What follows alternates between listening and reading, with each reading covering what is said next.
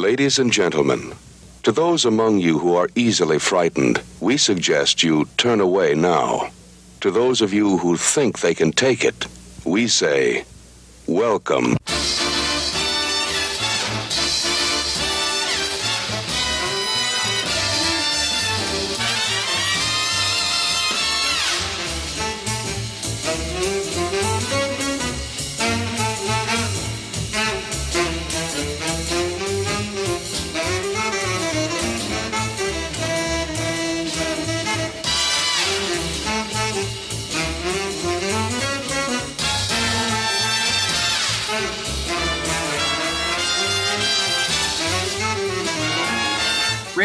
That song because I thought you'd really like it. It's called Sinbad the Sailor. It's by Woody Herman and Tito Puente from the 1958 album Herman's Heat and Puente's Beat, available on Apple Music.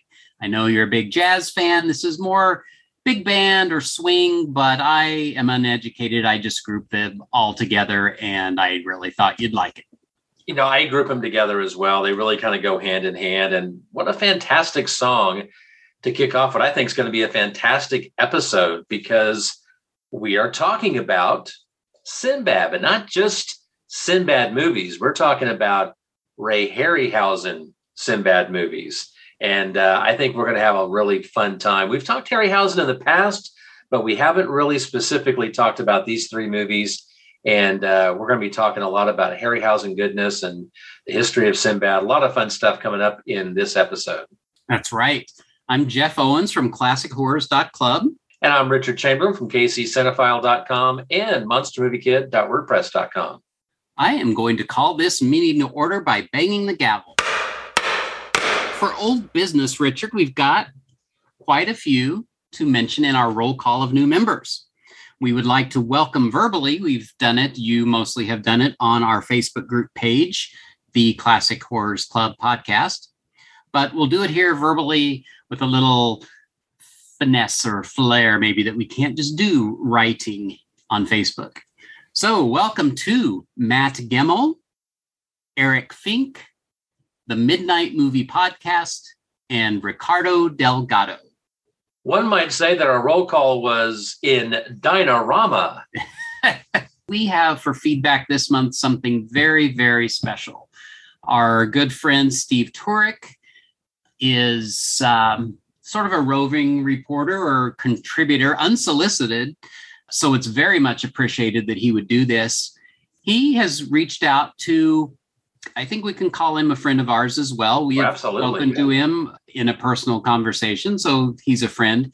Kurt Christian, who is actually uh, pretty heavily featured in two of the three Sinbad movies. And they had a nice conversation about uh, the movies and Kurt tells wonderful Hollywood stories and movie making stories. That's our feedback. That's our con- contribution for this episode. And we thank them very, very much. It's going to make this a very special episode.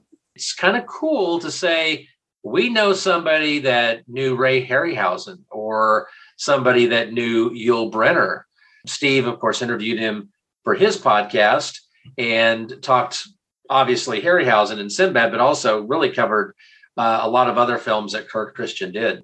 I don't know the episode number right off the top of my head. We will throw it in the notes for the episode.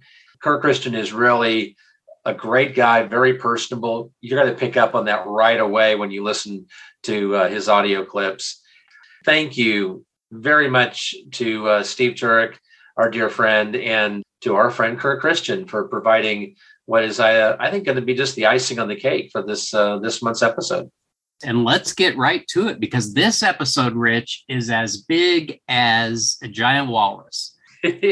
we need to uh, get that this thing under control and uh, and roll on with it. I do want to mention real quick that Steve and Kurt submitted their contribution through our email address, which if there's been discrepancies in the past, it is classichorrors.club at gmail.com. They just recorded uh, an MP3 or four or whatever it is, sent it to us. We were able to download and use it. They could also have called, although there's probably a three minute limit, so they would have had to do it like 10 times. Our hotline, our number where you can leave short feedback, and that number is 616 649 2582. or 616 649 Club as I'm doing the dance of Eh. Kali. yes. Rich, before we start, I am counting on you to provide some background information. Who the heck is Sinbad anyway? The Seventh Voyage of Sinbad, our first movie, was by far not the first appearance of the character. What can you tell us about his origin or his previous film appearances? So I was not able to find out like one specific person who is credited with the creation of the character of Sinbad. Uh, if it's out there, it, I totally missed it. So if someone's listening and knows, please let me know. Let us know.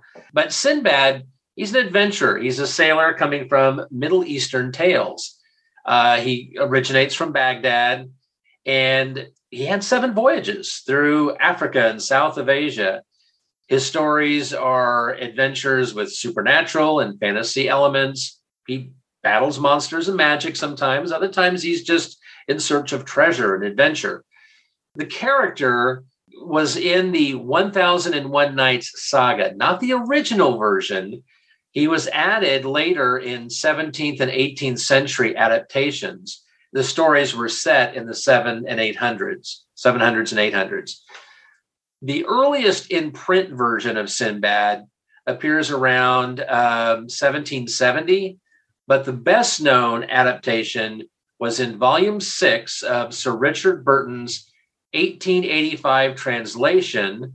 And I should say, not the Richard Burton, as in Elizabeth Taylor, uh, but Sir Richard Burton's 1885 translation of The Book of the Thousand Nights and a Night.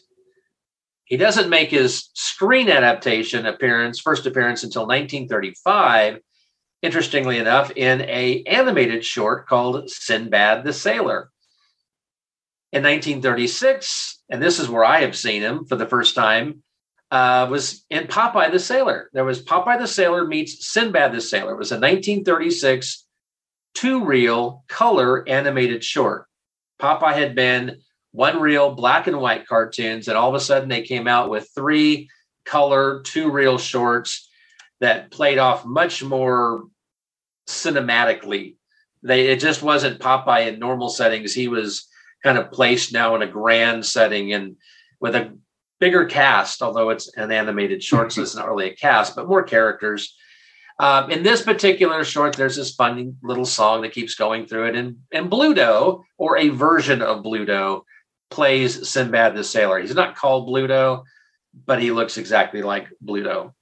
And he's actually playing a more kind of nefarious version of Sinbad, kind of a bad guy, because obviously Popeye is the good guy, and he's either proving who's the biggest, baddest sailor of them all. And of course, the usual stuff happens. Sinbad meets Olive Oyl and wants Olive Oyl for himself, and Popeye has to do his battle. So it's obviously not a straightforward adaptation of Sinbad, but a fun one. And that was probably, I guess I'm thinking now, probably my second appearance, or I guess uh, my second uh, exposure to, to Sinbad. My first being Sinbad in the Eye of the Tiger, which we will talk uh, later on.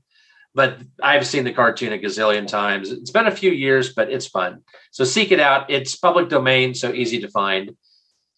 In 1942, we have Arabian Nights. Now, this, I don't know anything really much about this film, but I'm intrigued. It stars Sabu as Ali Ben Ali, and it features Shemp Howard as Sinbad in a supporting role. He plays just kind of one of the one of the thieves. Yes, Shemp Howard, brother of Moe Howard, brother of Curly Howard, member of the Three Stooges. Sinbad the Sailor, 1947, features Douglas Fairbanks Jr. as Sinbad. And this, of course, it's it's a pure adventure. You're not going to get any monsters, no no minotaurs in this version of Sinbad, and it's a very 1940s Hollywood version of Sinbad, but one that I'm interested in. I haven't seen it, but I definitely want to check it out. Then in 1955, we get Son of Sinbad. This features Dale Robertson as Sinbad and Vincent Price as Omar Khayyam, kind of his sidekick.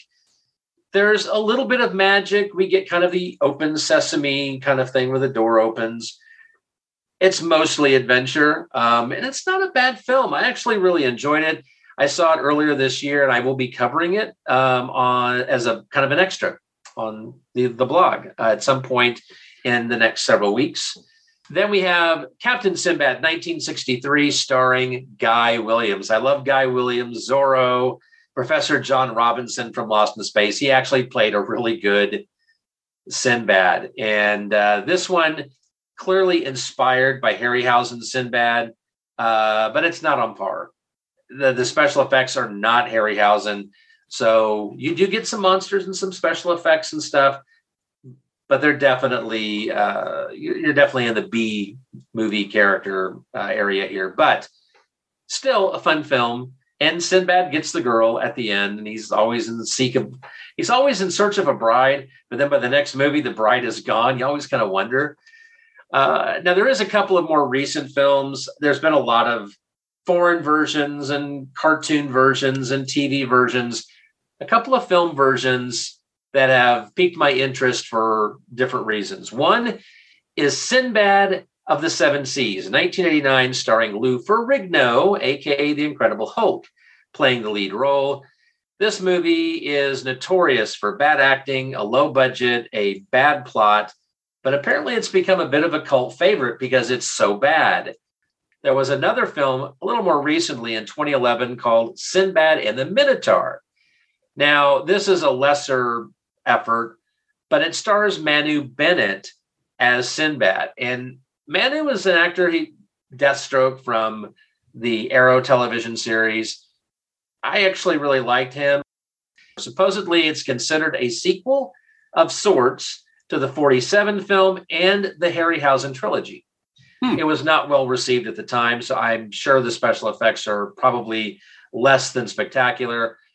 But curiosity has got me, and I definitely want to see this one. So there's a lot of other Sinbad films out there. Those are just some highlights. Sinbad has been a character in film for a long time, as well as you know, obviously in literature. I, I, think it's safe to say, though, that the three Harryhausen films are probably the cream of the crop for Sinbad. They're the they're they're Hollywood. They're the the most well known. I would say they they surpass films like Sinbad and and and Son of Sinbad and Captain Sinbad because of Harryhausen's you know special effects work. Elevate the movies to one degree or another above some of the others. Definitely the first two films maybe not so much the third film, which we'll talk about, but uh, I think it's interesting to, you know, we haven't really heard from Sinbad too much lately. I guess I think Sinbad and the Minotaur in 2011 has been the last big hmm. Sinbad film, at least that I've been aware of. So we're, you know, probably due for another Sinbad film uh, of some sort, but it's really hard to match the special effects work of, of Harryhausen. So you can do CGI, it'll probably look more realistic, but you're losing the magic of the Harryhausen uh, film. So that is the the brief history I have of Sinbad. Now, obviously, we're going to be talking about Ray Harryhausen, but we've talked about Harryhausen in the past. Um, do you want to kind of talk on that a little bit? Yeah, so we had gone to Oklahoma City, of all places, for an exhibit of uh, Ray Harryhausen. Like, I don't even remember what it was called, but it had all kinds of, of props and actual models and things from not just the Sinbad movies, but all of his movies. Took a lot of pictures. I think we both wrote it about on our blogs, and we did a whole episode, uh, like Richard mentioned earlier. This was pre SoundCloud days, so you had to have been with us pretty much from the start. That was episode 13. And uh, we are going to try to find that and quote remaster it clean it up a little bit and put it back out on this feed so that if you didn't have the opportunity to hear that, you can listen to it. It's been a hot minute since we've done that episode. It seems like a lifetime ago. Richard, you sound so young. You said hot minute. I did. Well, think... you know, that was way back in in the before time, 2017. We were all younger back then. And yeah so all of that is to say we're not going to talk much about Harryhausen during this. We're going to talk about Sinbad in the movies, and don't think that we are neglecting anything because it's like we the elephant in the room or the giant walrus in the room is is Harryhausen. We, but we are going to talk about the monsters though, so yes. rest assured we will be covering that. We just yeah. won't be talking about and maybe playing a little game with the monsters. We'll see. Yes. Yes. Journey to a magical time when demons and heroes battled for the golden treasures and human spoils of forgotten kingdoms. Kill. Kill him. Thrilled to the story of a legendary superhero who fights through all the torments of hell to save the woman he loves from the world's most powerful sorcerer. This is Sinbad's greatest adventure. The seventh voyage of Sinbad. She was once a beautiful princess. The sadistic magician shrinks her to the size of a tiny doll. And now, Sinbad must do the impossible to save her. He must destroy a legion of hell-spawned monsters on the death-shrouded island of Colossa. See the flashing death of the living skeleton. See the attack of the giant two-headed bird. See the dance of the cobra woman and feel her deadly slithering embrace. See the spectacular battle between the one-eyed cyclops and the fire-breathing dragon. The incredible magic of Dinorama recreates the enchanted, breathtaking adventure that could never be told before. The Seventh Voyage of Sinbad. When his betrothed Princess Parisa is shrunk by an obsessed magician, Sokurah, Sinbad must return to the island of Colossa to retrieve a piece of eggshell from a giant two headed bird. There, he and his crew face a cyclops, a dragon, a skeletal warrior, and other thrilling dangers, none of which are as deadly as the backstabbing magician himself. Seventh Voyage of Sinbad was written by Ken Kolb, directed by our old friend Nathan Juran. I'm sure we'll explain why he's our old friend. He's directed other movies we've talked about. Runs 88 minutes. It was released in the UK on December 5th, 1958, and then a couple weeks later in the US on December 23rd, 1958. Richard, I have to tell you the first thing, the very first thing that I noted about this movie was the music. Just starts out with an incredible score by Mr. Bernard Herrmann. Oh, the, the score for this is amazing. It's it gets it's like that little you know earworm or earwig that gets in. You just it your wits with you. Once you hear it, you can't get it out. And it you know I, I think it's interesting though of how this movie could have been vastly different because Bernard Herrmann was not Harryhausen's first choice. Hmm. He wanted Miklos Rozsa, which he eventually gets in the next film. Actually, Miklos Rozsa did do some other work, but Bernard Herrmann, though ended up doing other Harryhausen films. I mean, he used him again in the Three Worlds of Gulliver, Mysterious Island, Jason and the Argonauts. I just feel when I listen to that music, I I need to get on a ship somewhere, and I need to put a turban on, and I need to conquer some you know creature on some island. Right out of the gate, yeah, you get the feel this is going to be a fun film. You got lively music. It's it's just pure adventure and fantasy is coming your way, and and it yeah, you get that exactly.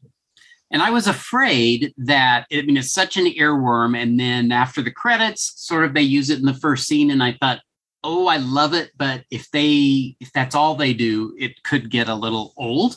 But it's not. It No. in fact they rarely use it after those first couple of scenes, and there's some music later actually when the skeleton is fight is fighting that's very unique for that scene. I think he's using xylophone or something, but it just it evokes the sound of like bones rattling and uh, it, it's just a terrific score in all areas of the movie. Oh, absolutely. Yeah, it's, I think The reason I wanted to ask you about Sinbad's uh, sort of heritage or origin is, or whatever is that in none of these movies does it really explain. I mean, we are sort of expected to know the character in a way, but yet it's interesting the way we learn about him is from what the other characters say. So specifically in Seventh Voyage, you know, we hear things like, "Well, no one would step foot on that island, but Sinbad would," and uh, he has the eyes of an owl, And then the genie that we meet later when he comes out, you know, he longs to be human so that he can sail with Sinbad. So obviously he's a character of myth, of legend. Everyone knows him, and we're just kind of expected to know him too and know what adventure he's seeking and what he'll be up to. You're not seeing the first episode. It's almost like this is episode three of an of an adventure series. So Sinbad's had adventures, uh, maybe like I don't know, second season almost. You know, he's had adventures. He's everybody knows him. Uh, they talk about him. He's got all this well-known history, but you know now we're seeing our first take on Sinbad, and Kerwin Matthews. I think, does an amazing job as Sinbad for this time period, late 1950s. The film has a, a certain look, a certain quality that I feel definitely sets it in the late 50s, early 60s time period. I was trying to think if I've seen any other Kerwin Matthews movies, and I have. Now, I have wanted to see Jack the Giant Killer for a while, but I've never seen that film. But actually, several people, or I, that name popped up several times as I was doing my research. I have seen him in Octaman, of all films, and I honestly can't place him in that movie which sadly enough means I might have to go back and revisit Octaman. That's a movie I've joked about so many times over the years. A so bad it's good film. And then, of course, he was also in like The Boy Who Cried Werewolf and a movie called Nightmare in Blood that I'm not familiar with, but we've lost him uh, quite a few years ago now. He died in 2007, but at the age of 81. Uh, I definitely want to definitely want to see Jack the Giant Killer. Uh, Octaman, I've seen it a few times. I know it's on Blu-ray. Uh, I don't know if I'm ready to see Octaman again. Maybe someday. With Harryhausen and with these movies, this is going to sound strange, but I almost think the older movies are better, and that with each one they decrease maybe just a little bit, at least in the way that I like it. And I just think it's because of the technology is you know was the top at that time and as we go on in time and technology gets better it looks a little more quaint a little more dated but this to me, this is like peak. I mean, it's amazing. And you really wonder, even today, well, how did they do that? And when you stop and think how they did it, it, it boggles my mind. I would agree. I mean, this is the favorite of the three films for me. Now, I do really like the second film. This, in many ways, is the it was almost like a golden era for Harryhausen, the 50s and 60s in particular. I think when you get to the 70s, he was still doing, I think, great work. I mean, I think what we see in, in the the two 70s movies, just as good, I think, as he did in previous films. But I think the world was changing and and the technology, while it's still amazing, and I still love it today, it was looking a little more quaint as the as the type of films were changing and the audiences were beginning to change a little bit. And unfortunately, fantasy films, which we had a lot of in the 80s, there was a lot of sword and sorcery films there. And of course, we had Clash the Titans in 81, which I think, you know, he went out on a, on a high note. That film is a lot of fun, but Hollywood was changing. And there's a reason, you know, why Harryhausen was taking a longer gap between films and then of course eventually quit making films there was a lot of opportunity in some of those great sword and sorcery films from the 80s i think where a little bit of harryhausen magic would have elevated some of those b pictures you didn't necessarily have to have five or six different monsters but it would have been fun to have maybe one monster. But harryhausen was not going to guest star in somebody else's film. It was he was going to be the producer and, and you know oftentimes co-directing a film. And of course he inspired you know countless special effects artists and, and over the years.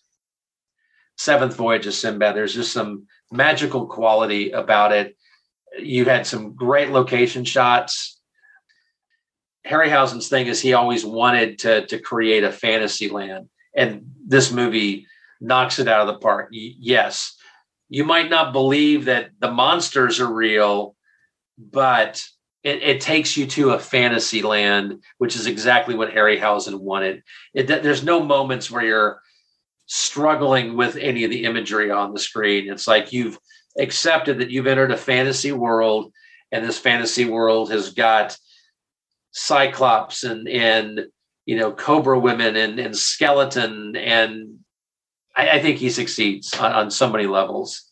Uh, and again, he had so much going for it. You had the cast, music, everything was kind of just a perfect combination on this film. I'm probably ignorant and I'm sure it's very difficult and there's a lot of artistry in it. But I think if someone's sitting at a computer and creating special effects, I'm I'm more inclined to think, well, anyone can do that. And again, I apologize. I don't want to offend anyone. I know that's probably not true. But to think that somebody took, you know, sat there for hours and hours and moved a little piece just a little bit to make it look as good as it does in 1958, I mean, that's just amazing. You really can't duplicate that, I don't think, sitting at a computer. I, I think CGI, obviously, yes, it takes a tremendous amount of skill to, to do a film with CGI, a lot of hours and a lot of effort. But as I've said, there there is a certain amount of magic that is lost because there will never be a museum. I mean, what would you put in the museum? Uh, a laptop, a, a computer, I mean, there's something magical about going to an exhibit full of artwork and full of armatures that you know Harryhausen he had it in his hands, you know, and he was moving the pieces, and these are things that that were part of of of of his life, and we're getting a chance to see it behind the glass case, but still, you're, you're looking at real, tangible film history right there here we are. We said we weren't going to talk much about Harryhausen. That's about all we've talked about. But let's get into the other aspects of the movie. Tell us about the cast. Well, you know, talked about Kerwin Matthews playing Sinbad. I think he does a really good job again for this time period. Now, I was I did not know this little tidbit. The character of Princess Parisa, of course, is played by Kathryn Grant.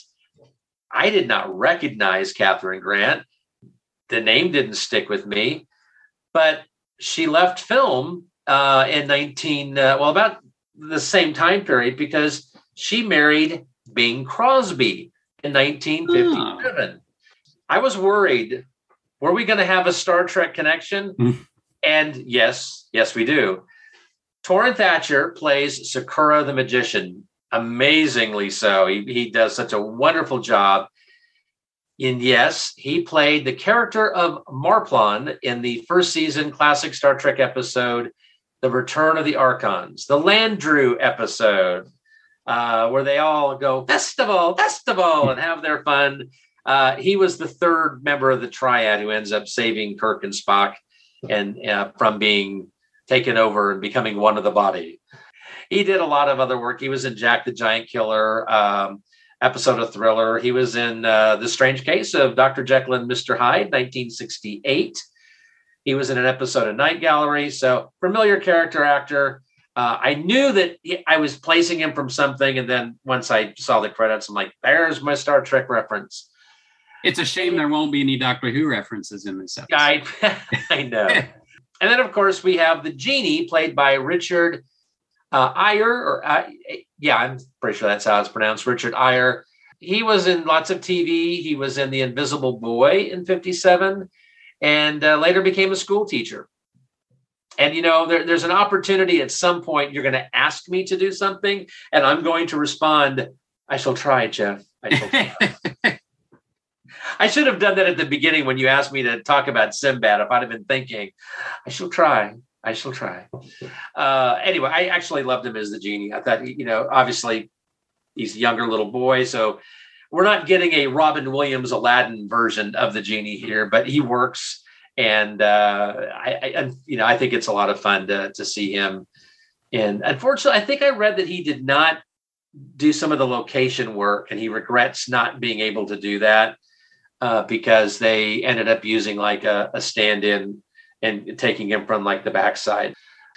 And this film, I mean, I think in most of the films, his his crew are certainly they're in it for the treasure they're in it for fame and fortune and certainly more so in this film you know they're they're not to be trusted necessarily or some of them aren't to be as trusted i think the reason they're more out for, for fate or fortune or whatever is that he has to recruit them. He has to get they are prisoners that are pardoned to go That's with him. true, So yeah. you sort of expect that they'll. Well, I didn't expect that they would betray him, but when they did, it was really no surprise. That is true. I forgot about that little part. So that that is true. Well, I had to look. I couldn't remember which movie it was from, but interesting that you made that comment because this is the one that it was in. I have to ask you, did Carla watch this? She watched all three. Yeah. Okay. What did she think when in one scene they are hatching a baby two-headed bird, and in the next scene there's a huge leg roasting over the fire? Yeah. You know, there, there was, you know, there was a, a few moments in some of these films where she's like, you know, not the bird, you know, and yeah, there was a few of that. I did want to mention Nathan Juran, the director, and I might be cutting you off at the pass with this, but we've talked about him before. He directed The Deadly Mantis, 20 Million Miles to Earth. Very interesting career, some real highs and some real lows.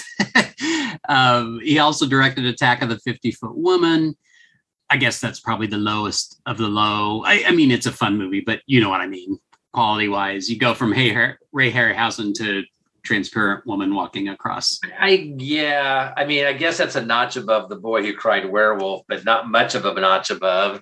Hey, now I love that movie. I mean, he did Jack the Giant Killer. So, Yeah. again, So you know, two other that- Harryhausen or three, First Men to the Moon. Yeah. You know, this was filmed in Dynamation, which eventually became Super Dynamation and then became Dynarama. Basically, you know, arose by any other name. It was just the marketing for Harryhausen's work. It took him 110 months to do the special effects work.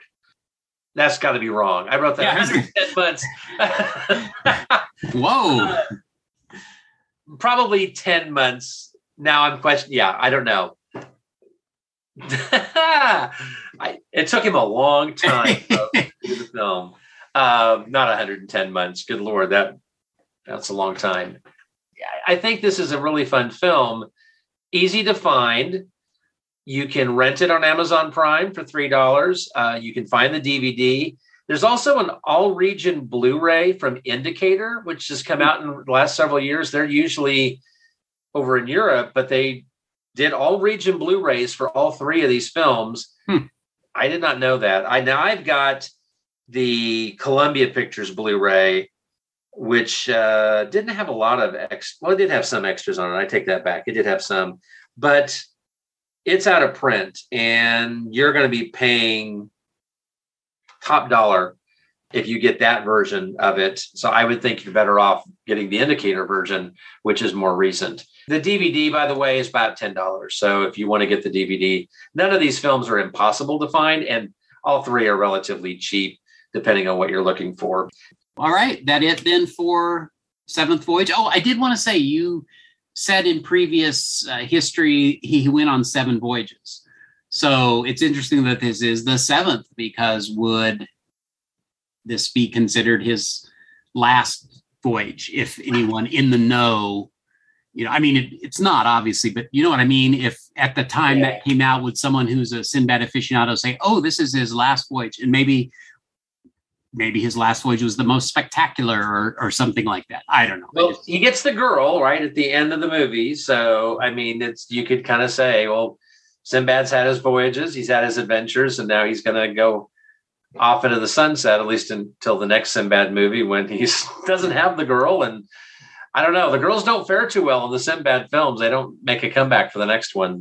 they're all pretty much self-contained i mean They there's not really any yeah. reference i mean you would think maybe in the second one he'd say oh well this doesn't compare to when we went to Colossa and you know it's they're pretty self-contained Oh yeah, they really are. There's no connection really between between the movies, but I I just always think that's kind of funny. It's like yeah there's Sinbad, but yeah, that- where, where's his bride in the last film? And one last comment speaking of popular, this was a huge hit in the year that it came out. It was one of the top, well, it was the top grossing film of the summer and one of the top grossing films of the year.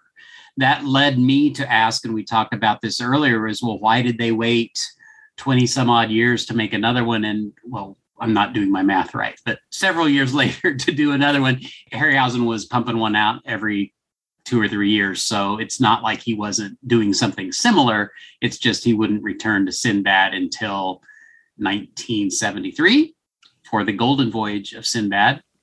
And we will talk about that next. Hey, Rich. Hey, Jeff. I know you guys are doing an episode on all the Sinbad movies that Ray Harryhausen did. And I love Sinbad movies. I love Ray Harryhausen. I love the Seven Voyages Sinbad. It's one of my favorite movies. Not my favorite Sinbad movie, but one of my you know one of my favorite movies overall. And um, I thought, you know, I know something about these movies, but sometimes it's good to bring in a subject matter expert about Harryhausen and Sinbad movies. And I was thinking, uh, who do I know that I could bring in? And I was like, oh, let me think, let me think. And then I remembered the line, you know, you know, uh, uh, uh, trust in Allah, but tie your camel, something like that. And epic, epic line. And I got Kurt Christian to come in and join me, who's the one who says the line. Kurt, how you doing today? Terrific, terrific. Thank you very much. How are you? I'm doing. I'm doing great. I mean, I, you know, getting to talk with you again is always wonderful, and I know Rich and yeah. Jeff are mutual friends of both of ours. Yeah, in our fellowship. yeah, we we have um some uh, irregular meetings where a group of us get together and we do a FaceTime chats, and um, Rich and Jeff are part of that group, and it's just it's just fun where you get to real fun. It is fun. I think it, I think people should do that. You know, have a chance to have that interaction, even if you can't do it in person, yeah. you can still do it via Skype or Zoom or whatever. We have great discussions about movies. I mean, what's better than that? Exactly, and, and and also life, but I mean, and, how it all ties yeah. together. So I think so, it's just fun. Yeah, exactly, exactly. Now, I've seen the Seven Voyages of Sinbad many times. I believe you were telling me before we started recording you saw it once when you were very young. Yeah, teenager. So you don't have a lot of clear memories of it. So we're not going to be able to talk. Well, Kurt will not be able to talk too much about the Seven Voyages of Sinbad, but I'm just going to say the Harryhausen effects, as everybody knows that's seen those movies, and I'm sure Rich and Jeff have mentioned, are wonderful. And Torin Thatcher just eats the screen up as the villain. I just love them. and uh, and of course Kathryn Crosby as the princess. I mean, she was just beautiful. I mean, you know, as I remember growing up, and you just fall in love with her. And what can you say? It was just a, it's a fun movie. But you have a different Ray Harryhausen movie that you saw growing up that yeah. really attached with you. And I know it's not a Sinbad movie, but I'll let you talk about this one. Well, it was Jason and the Argonauts, and I love uh, Greek mythology, and they've grown up on it. And uh, and he he used to mix mythologies up in his movies. He'd take something from this and something from Greek mythology, something from Arabic mythology. You know. It was fantastic, but he used to make a, amazing stories out of it. You know, mix, by mixing them up. But um, Jason the Argonauts followed that story quite closely. And it was very, very well done, beautifully done. And the effects were great. And I just felt it. I think I saw it at least five times uh, before. So when I got the call for to to uh, for the casting of um, of Golden Voyage of Sinbad, I was uh, very excited because of that movie. That had such an impact on me. And there, just before we hit the Golden Voyage of Sinbad, there is one thing we can tie in with the Seven Voyages of Sinbad with Jason and the Argonauts, and that is the skeleton. In Seven Voyages of yes. Sinbad, it's one skeleton, but in Jason and the Argonauts, it's why have one when you can have bunches? yeah, yeah, yeah, yeah. And then um, in the next Sinbad movie, um, the skeletons at the beginning. You remember when when I fight them? Yep. With, uh, oh, I bring them on, and rather I don't fight them. Uh, Patrick fights them. Patrick Wayne fights them. Yeah, but, but them, yeah. As I say, you go from being the good guy to the bad guy. yeah, yeah. So skeletons are in a lot of his movies. They're referenced a lot. Well, I mean, if you got something you know it works so well and you do it so well, yeah. I, I, can't blame him for going back to a bag of tricks when he's when he does some the other things so wonderfully. Also, absolutely.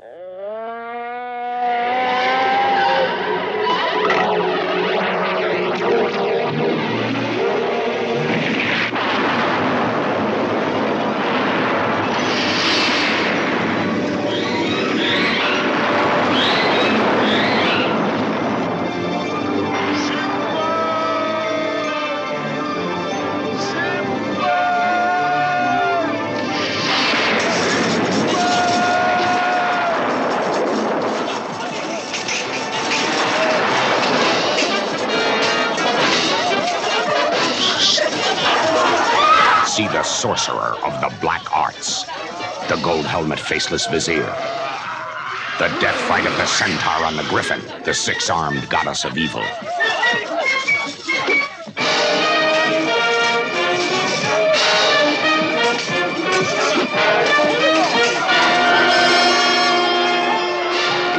The flying homunculus.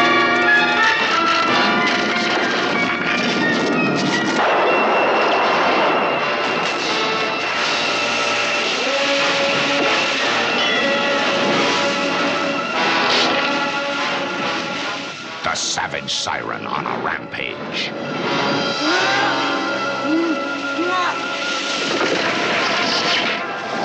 The duel with the vanishing sorcerer.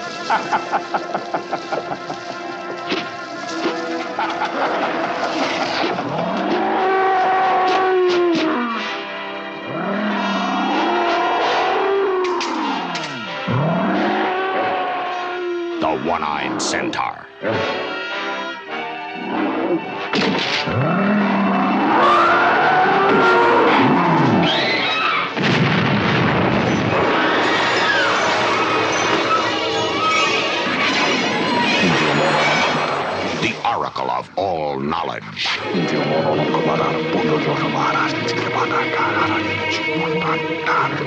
The fountain of destiny.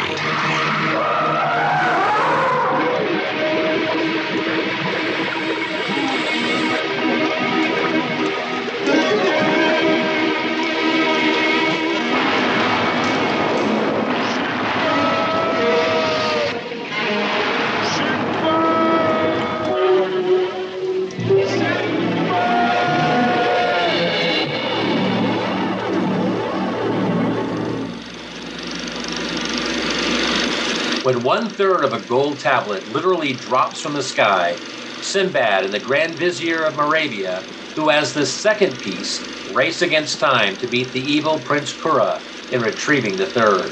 On the island of Lemuria, he and his crew, including the lovely Margiana, face an oracle, a multi armed goddess, a centaur, and other thrilling dangers, none of which are as deadly as the evil magician who's always one step ahead of them.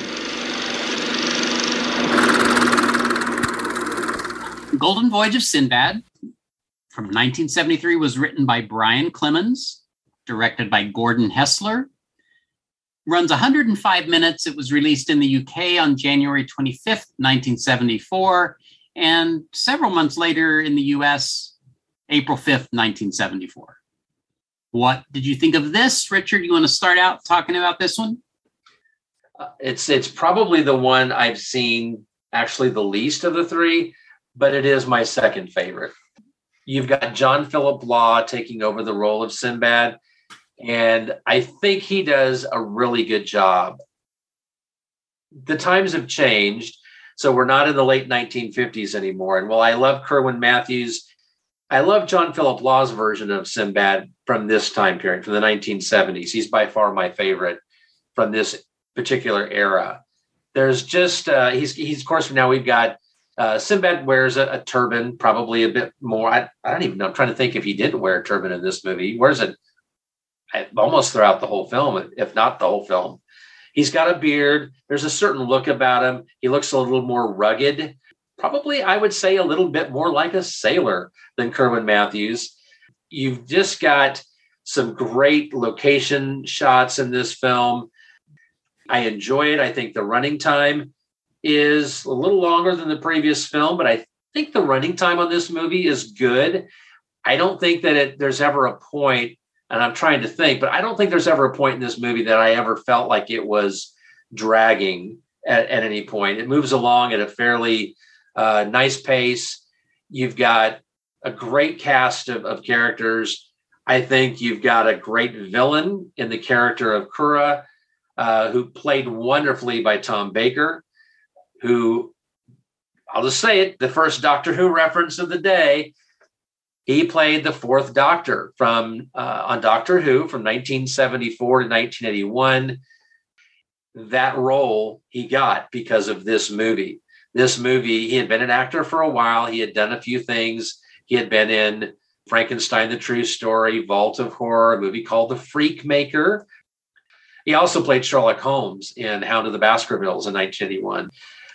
And I did not know this until I was looking at the IMDb. He actually was the uncredited narrator in Enemy Mine from 1985, the hmm. Louis Gossett Jr. Dennis Quaid film, which is a personal favorite of mine. Good. I feel like you've got an amazing soundtrack with this movie. We talked about Miklos Rozsa. Well, he finally gets to do a Harryhausen film. He's best known for doing Ben Hur and King of Kings. And right out of the gate, if you're hearing his music and you've seen those movies, I'm immediately taken to Ben Hur and King of Kings. There's a particular sound that uh, Miklos Rozsa has, and, and he brings it forth in this film. And I think the music elevates this movie. It, it adds something to it. It very different than what Bernard Herrmann did, yep. but just as magical, I think, in a different way. It's it's a great um, addition to the film. It's a little bit slower, less bombastic, but beautiful, beautiful music. And I like, of course, his score from Time After Time in 1979. I put this equal to Seventh Voyage of Sinbad as far as which one is my favorite. But then John Philip Law pushes it over, and this actually is my favorite. I think by far he's the best Sinbad. Love Caroline Munro. Yes, she was pretty much hired for her G-rated sex appeal. Yeah, she doesn't have the biggest role. She doesn't do that much, but she's there. and what she does, she does well. I will say John Philip Law to me looks like the love child of Terence Stamp and Tom Skerritt.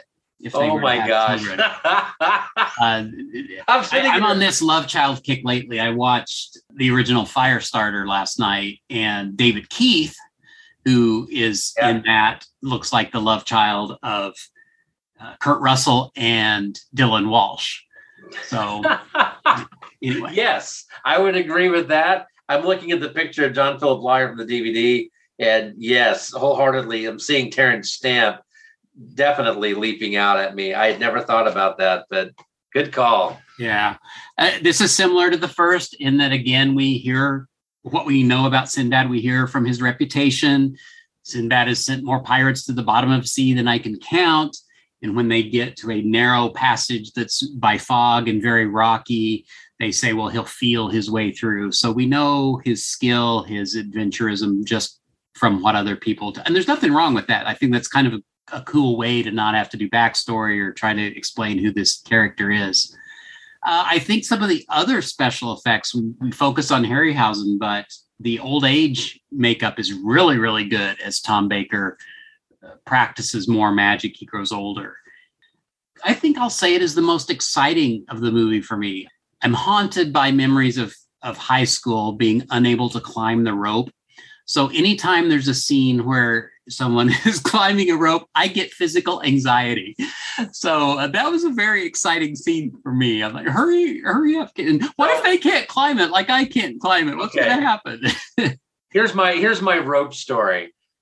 I climbed it once in my oh wow! Life. Congratulations. Okay, no, no so we had like a substitute teacher that day and i couldn't do it but yeah this this guy was a jerk and just taught, and i you know think i'm in high school i was actually had lost my weight so i was actually not a chubby kid i was kind of chubby when i was little sit seventh grade sprouted got super skinny i was and tremendously skinny uh, at the late 1980s like stick my hand under my ribs kind of skinny. And then over the last 30 years, I've just been plumping out very festively. I climbed the top of the rope this day because this jerk kind of egged me on and I got mad. I'm like, ah, I'll do it. I climbed to the top of the rope and I was like, you know, it was like, yay, you made it. And then I'm like, how the hell do I get down? my my hands gave way. I slid all the way down the rope. Don't say you burned your palms. I burned my palms, and there was the big knot at the end of the rope. Yes, I wrecked myself. Oh. Like I've never, ever. it's basically imagine somebody taking a bat and just hitting you down there. I hit it and I just, it was that the classic, you know, cartoon scene. I did the slow fall off the rope onto the ground. He's looking at me like, what in the hell did I just witness? And of course, everyone is like, oh, you know, and then of course, there's some chuckles as I'm laying there thinking, I have just killed myself. I'll never have children. I have never felt pain like that before. And Mm. as a guy, you know, we've all been, you know, racked once or twice in our life. You talk about anxiety. When I see that, anytime there's a rope climbing scene, I'm like, A, I'd never do it again. You know, if there's like fire breathing dragons, you know, waiting for me at the bottom, I'm like, burn me alive because I'm never going to climb a rope again. I would be terrified if I did it. If I had the ability and I, you know, was not the the plump guy I am now, I still wouldn't do it because I that forever. Well, maybe I'm glad I didn't make it to the top. Right, yeah, that's what I'm But, saying. but I wonder too, like, okay, if I were in a situation and I had to climb a rope to survive, could I do it? I don't know. I don't know if adrenaline would kick in, but I, anyway, that's beside the point. The other thing I want to say is you kind of mentioned it earlier with the, the Cobra woman. In this one, it's the multi armed goddess, I believe. the, the six armed Kali. Yes, I really respect the fact that that entire thing is is stop motion animation. It would have been very easy to replace in certain shots with a live person, and yeah. this will haunt me later when I uh, we talk about the next movie. But I just really was impressed that they stuck with it 100 percent and they didn't do any alternating shots. As far as I could tell, every single shot with that was the stop motion animation. Yeah, it, it, yeah. As far as I know, it was all yeah stop motion. So And then the Well, final thing I want to say, dynamation, not stop motion. It was dynamation or Oh. sorry, Dynarama. With, at this point, I think it was filmed. in none, of these are the super Dynarama. Those must have been the ones in between. It must have been. Yeah. And then finally, like we talk about the lines, you know, around characters, or I talk about a lot. It's a big pet peeve of mine. There were some in 58 version, and you know, you accept it, you know, that's the time. I, unless I missed it, there was only one time in this movie that I saw any lines, and that was at the end when they were in front of the fountain. And I'm sure that had something to do with because it was running water behind them that it, it looked a little bit fakey with the lines around them. Absolutely. Harryhausen was on his A game. Everything was just in sync with this film. I have a confession to make. When we met Kurt Christian and began talking with him, his performances in these movies were not familiar with me. I hadn't seen these movies in years. And I was a little, I had some trepidation because I thought, what if he's no good? you know, I mean, I didn't think that would be the case, but the, the fact is, in both this and the next movie, to me, he is fantastic. Now, in this movie, some of the humor isn't exactly my cup of tea. It's a little bit um, forced, but he's terrific in it. So, and I'm not just saying that. I I really mean it. I I think he's great in both movies. I, yeah, I, I know what you're talking about as far as some of the the humor in this one is at times it's a little almost seems maybe a tad out of place for the scene. Yet uh, Kurt does such an amazing job at delivering it. I mean, of course, we see him. He plays the character of Harun in this film, and the first we see him, he's sleeping. Um, and then, of course, you know, he gets Was almost- he when they dragged him like to the ship? Was he sleeping or was he like drunk? Yeah, I, I think he was drunk asleep Okay, because I think there's a reference. I wasn't sure, but he was definitely like out of it, and you could tell he's a you know Yeah, which worthless he, wakes, kid. And, he wakes up the next morning and he's at sea, you know, and then of course he thinks it's a a, a rib that's being played on him, or he thinks you know his father is trying to get him to learn his lesson or whatever. Then realizes that no, you're you're out at sea and you may be there for years, you know. Uh, and of course his line, you know, I, I, I will be an old man. He does such a very different characters in both films. I would say that this is probably my favorite of his two characters because we get to see him kind of be a hero in this one, but he's also humorous.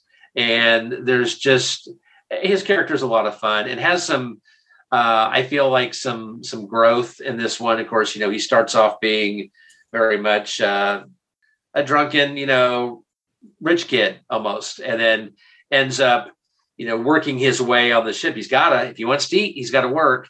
And by the end of the film, I mean, he's he's legitimate hero, you know, doing hero things. So I think that uh, it's interesting to see him grow as a character in this film. You know, yeah, it, gives the movie heart, you know, to see someone make a, a, a character arc like that when well, I don't think we had that in the first movie. Um, not really, not that I can think of. No. So it's nice. It's an extra touch.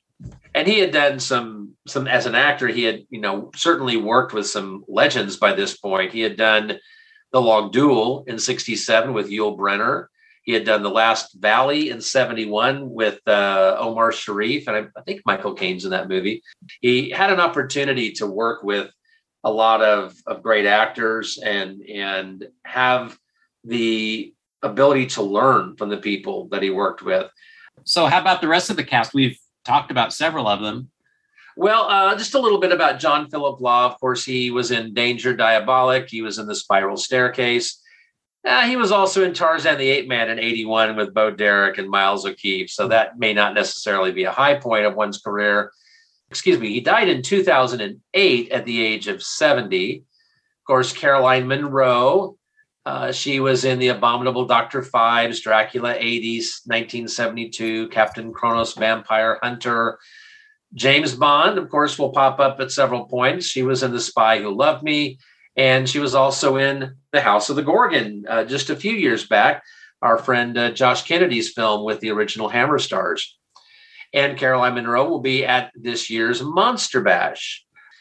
Douglas Wilmer played the Vizier. Now, he was in Jason and the Argonauts. He was in the James Bond flick Octopussy. He was the headmaster in Unman Wittering in Zigo, which we've covered on this show.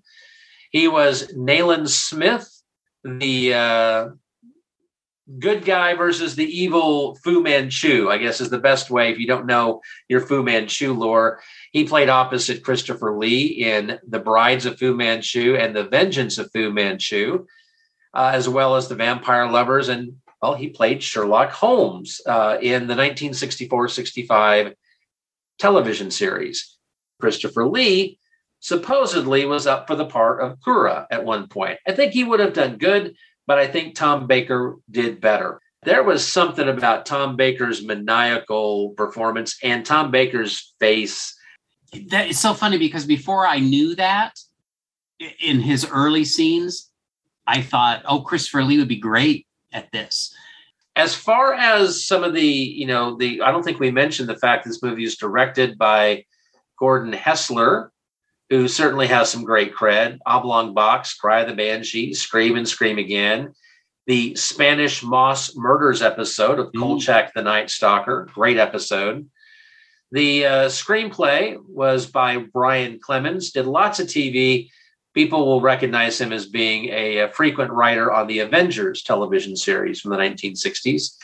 And of course, as always, Ray Harryhausen uh, was involved in the story. He was the producer and generally is involved in the direction. I think Kurt Christian says he pretty much co-directs the films because he's got his hand in the production quite heavily.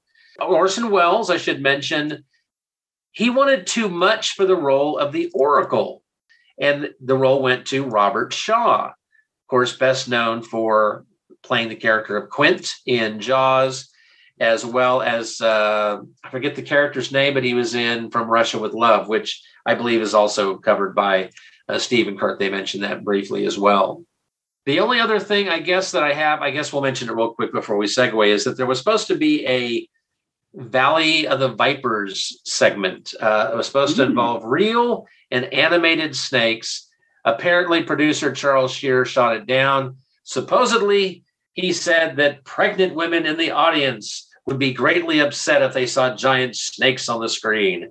And so they opted not to do the Valley of the Viper scene. So that's a mighty specific concern. I, I really was there someone in his life that was pregnant at that time. I wonder. That's I don't know. That seems a little odd, and I you know take it with whatever it's worth. That's uh, that story is out there. So, all right, how is it available for us to watch? You can rent it on Amazon Prime for three dollars. It's available on DVD or the all region Blu ray from Indicator. Uh, the DVD is less than 15, easily found. It's actually the version I have, and it's uh, a very good copy. Uh, but I would suspect the all region Blu ray from Indicator is probably your best bet and is probably the easiest to find out there. Variety of different ways to watch it or add it to your personal library. Now, Kurt, you brought up about the Golden Voyage of Sinbad. And of course, that was your first time working with Ray Harryhausen. That's right. What is it like working with uh, uh, such a creative genius? Well, um, I was surprised. Uh, I didn't know him, and I didn't know any. Uh, there wasn't the social media that there is now, so you don't. I didn't know much about him as a man, except that he'd worked earlier on with the, the creators of King Kong and and, uh, and had a long background in it and was a master in his world. You know? And I'd seen several other movies of his too. He was such a gentleman, you know, and he was such a, a, a quiet, unassuming man that was a lot of fun and, and humorous. And and I got cast immediately, like that day, you know. So it was very interesting because that doesn't happen very often. I thought it'd be a few weeks, but but they just said, "Yeah, okay, that's it. That's what we're looking for." You know. So it was a very uh, nice surprise, and and then I was uh, excited because uh, of Jason the Argonauts and started talking about it, and um, the the producer Charlie Schneer was kind of like, "Okay, that's enough," because we, we, we had lots of other casting to do, you know? and uh, so so um, we moved it along. But um, he and he maintained that that charm and that uh, that joy that he had in his in his creations and in, in these great movies, these fun movies, and and he was always reading, always studying, always uh, always creating new statues and, and, articulated statues and bring them in to show you, you know, and uh, it was just delightful. You know, all of us enjoyed his company because they he co-directed the movies with with Gordon Hessler and um, and um, another great director who had been an actor. I consider this one, The Golden Voyage of Sinbad. This is my favorite of the Sinbad movies. Is it? Uh, because uh, to me, it's my favorite Sinbad. Oh, okay. Yes, I agree. He was. He had panache. He had a lot of style. He was a great guy. John Philip Law. He was actually six foot six, and he had to play down that he was six four, and he'd write he'd he'd put that on his IMDb type thing because people just wouldn't cast you. They just would say, "Oh no, he's going to overwhelm everybody," and he was very conscious of that. So he would actually kind of sim- almost change his size in in some ways, you know. But he had magnificent presence, and he was a delightful guy, and was an actual trained chiropractor.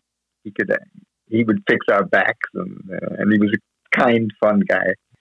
Well, that makes it nice after a long day of shooting or, or doing um, various stunts. You're able to go. It's like oh, and get fixed. Absolutely, absolutely, yeah. It was marvelous. And they had we had a lot of sword work in that movie and uh, a lot of action, a lot of action we had a marvelous uh, stunt coordinator for all the stunt work who had been an Olympic fencer. But he couldn't come to the rehearsals in London for some time, so about three weeks. So that was the time that we were going to practice all the things. And one of the guys cast in the movie was a, a guy from Georgia in Russia, uh, USSR at the time. Uh, and he was the world champion saber fencer, and which is very different from being a stuntman, teaching you how to do something. He was extremely competitive. He was six foot eight, and he he would hit us on the head with the with the saber, bang like that. No, no, no, not like this, like this, you know. all of us were complaining and saying this is what we signed up for. and he, he just didn't get it. And he had a part in the movie where he has a fight in the market with John Philip Law, and he just could not get that he would have to lose this fight. He just did not accept it. so, he, so they ended up. Uh, he he finished off, but um, but uh, he was he was a dead loss in the movie. and then we got our, our normal stuntman back, and he and we choreographed the scenes properly. You know. And you probably were all happy, and, and your bruises got the heal. exactly, exactly. Yeah, we were getting. Uh, it, it, wasn't the idea. wasn't for us to actually hurt each other and actually compete. There, there's real fencing, and then there's movie fencing, and I think he was having trouble adapting. Well, and I can understand a little bit being an Olympic athlete, but then again, you know, you're now in the land of make believe. Come on, man. Yeah, yeah, yeah. Well, he was the professional world saber champion and took it to heart, you know. Uh, and he was a huge guy, so so he really hurt when when he went. so that was a um, that was a big surprise in the rehearsals. Uh, and but but we all got to know each other in the rehearsals, and it was fun, really fun. And we had to make decisions like if if there would be accents or yeah, because you have to decide whether everybody has an accent or nobody has an accent, you know? and and we're in that land, and that's it. We had a kind of a pidgin English accent, you know, mm-hmm. Generally. Just to because the language was was more ornate, like like Tamil, you know. That was uh, that's not a regular joker. you're you're about average height, but during this movie with your hair. Oh yeah, you, you had you, you had you had you had some hair going there. yeah, yeah, yeah. It was uh, the seventies, and big hair was the, the, deal, and mine grew ridiculously anyway. So, so it had to be tamed every now and then. that's, that's, I was gonna say I had to give you an extra three or four inches at the, the, oh, minimal, at the minimal. Next to him, you know, because we had a lot of scenes together. So at least if the sword guy was hitting you on the head, at least you had all that hair to kind of pad it a little bit. That's absolutely true. I think that's the only thing that saved me from a concussion.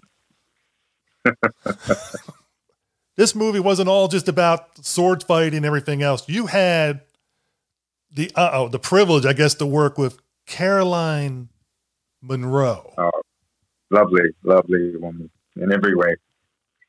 Just delightful. At the time, there weren't women with figures like this. They were more busty and more more shapely than that way, but not as athletic looking and as, as uh, and she was so gorgeous and she was sweet as pie. Everybody loved her. So, so that was a lot of fun, and I had a lot of scenes with her because she was supposed to be the slave girl for our family. Because I was a rich world drunk, and uh, and she was my slave girl basically. But um, uh, so we had a lot of scenes together, and we we had to keep each other's spirits up, you know, because you get tired over working our day or something, Mallorca, all these wonderful places. You know and we we were up in high in the mountains. We had long treks in the mountains, and you, you shoot when you reshoot or do extra scenes. You know, you get uh, you get tired. And we we shot the opening stuff in a grotto, a deep deep in the in the mountains in uh, in Mallorca, and it was very scary. We could only have it at night because during the day tourists would come to look at it. And so it was at, at night, and uh, and it was all these quartz crystals and jagged stuff coming at you. It was because uh, once I had to I had to pee, and I was looking for somewhere to go. I went to the line of the lights, and I was immediately completely lost. you know, I got my pee out quickly, and I was I was um, and I was he- hearing little scrabbling noises and things. I was getting creeped out. and I finally saw the uh, a little ray of light, and it just quickly ran back, you know, and then pretended that I was perfectly okay. But it kind of it kind of fit with your character in the movie because your character was yes, was cowardly but courageous as the movie. Yeah. You're one of the few characters that actually had an arc. yes, I had a good arc in that one. That was good because I was a profligate, spoiled brat, you know, and uh, and deserved everything, uh, all the fun they made of me. And um, and then there's this the moments in the grotto when when he has to to to do the bow and arrow and shoot shoot the uh, the turbans up so that he can climb up and get out and pull us all up. You know, so that's the moment that um, that I turn into a, a, a sort of junior hero. You know, uh, so that was great. So that was fun, and uh, and then my pants fall off. So I'm always the butt of the jokes, and and, and at the same time, slowly becoming a hero. You know? So it's it's a really full character. Yeah, because you're the comic relief. You're you're heroic. Yeah. You're, you- and and you're. I'm, I'm I'm biased. The best looking guy on set.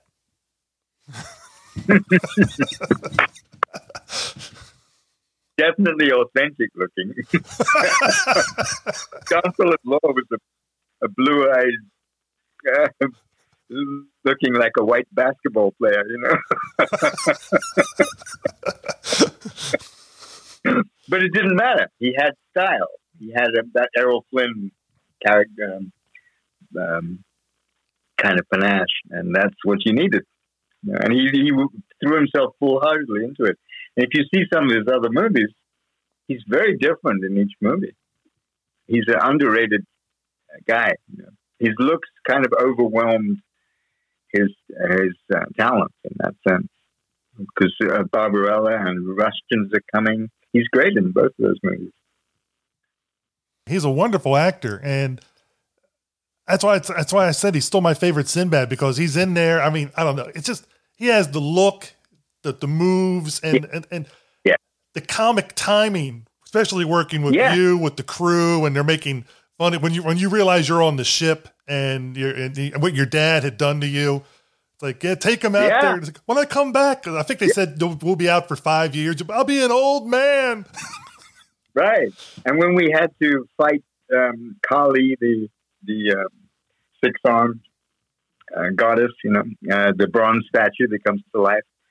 So that took five days to shoot that. You know, it had to be meticulously done because of the one stop animation. So he would give us the um, eye lines of eight foot. Eight, she was supposed to be eight foot high. And if you remember, I'm the one that pushes her over at the end, and she smashes to pieces. Yeah. And we we did all of that. John and I together worked on how to make it funny. So he catches me just before I fall off, following her. He catches me by the pants like that, and we we had, we worked on on all that business. So so he, you're right. He had good comic timing, and he, he saw a moment as this could be funny. This could be good. Yeah. And the two of you had great chemistry together. I mean, it was just, you know, Yeah. it's, it's, we were good good friends. It was great. He's a fun person. now I'd be remiss. One of the other reasons I love this movie so much, it's got one. Uh-huh. Of, it's got to me one of the best villains, Tom Yeah. Baker. Just Absolutely. the way he just exudes evil and intent and everything else. He's Yeah. he's a tough baddie. Yes, he's good. And the guy that was his assistant was uh, from Zorba the Greek.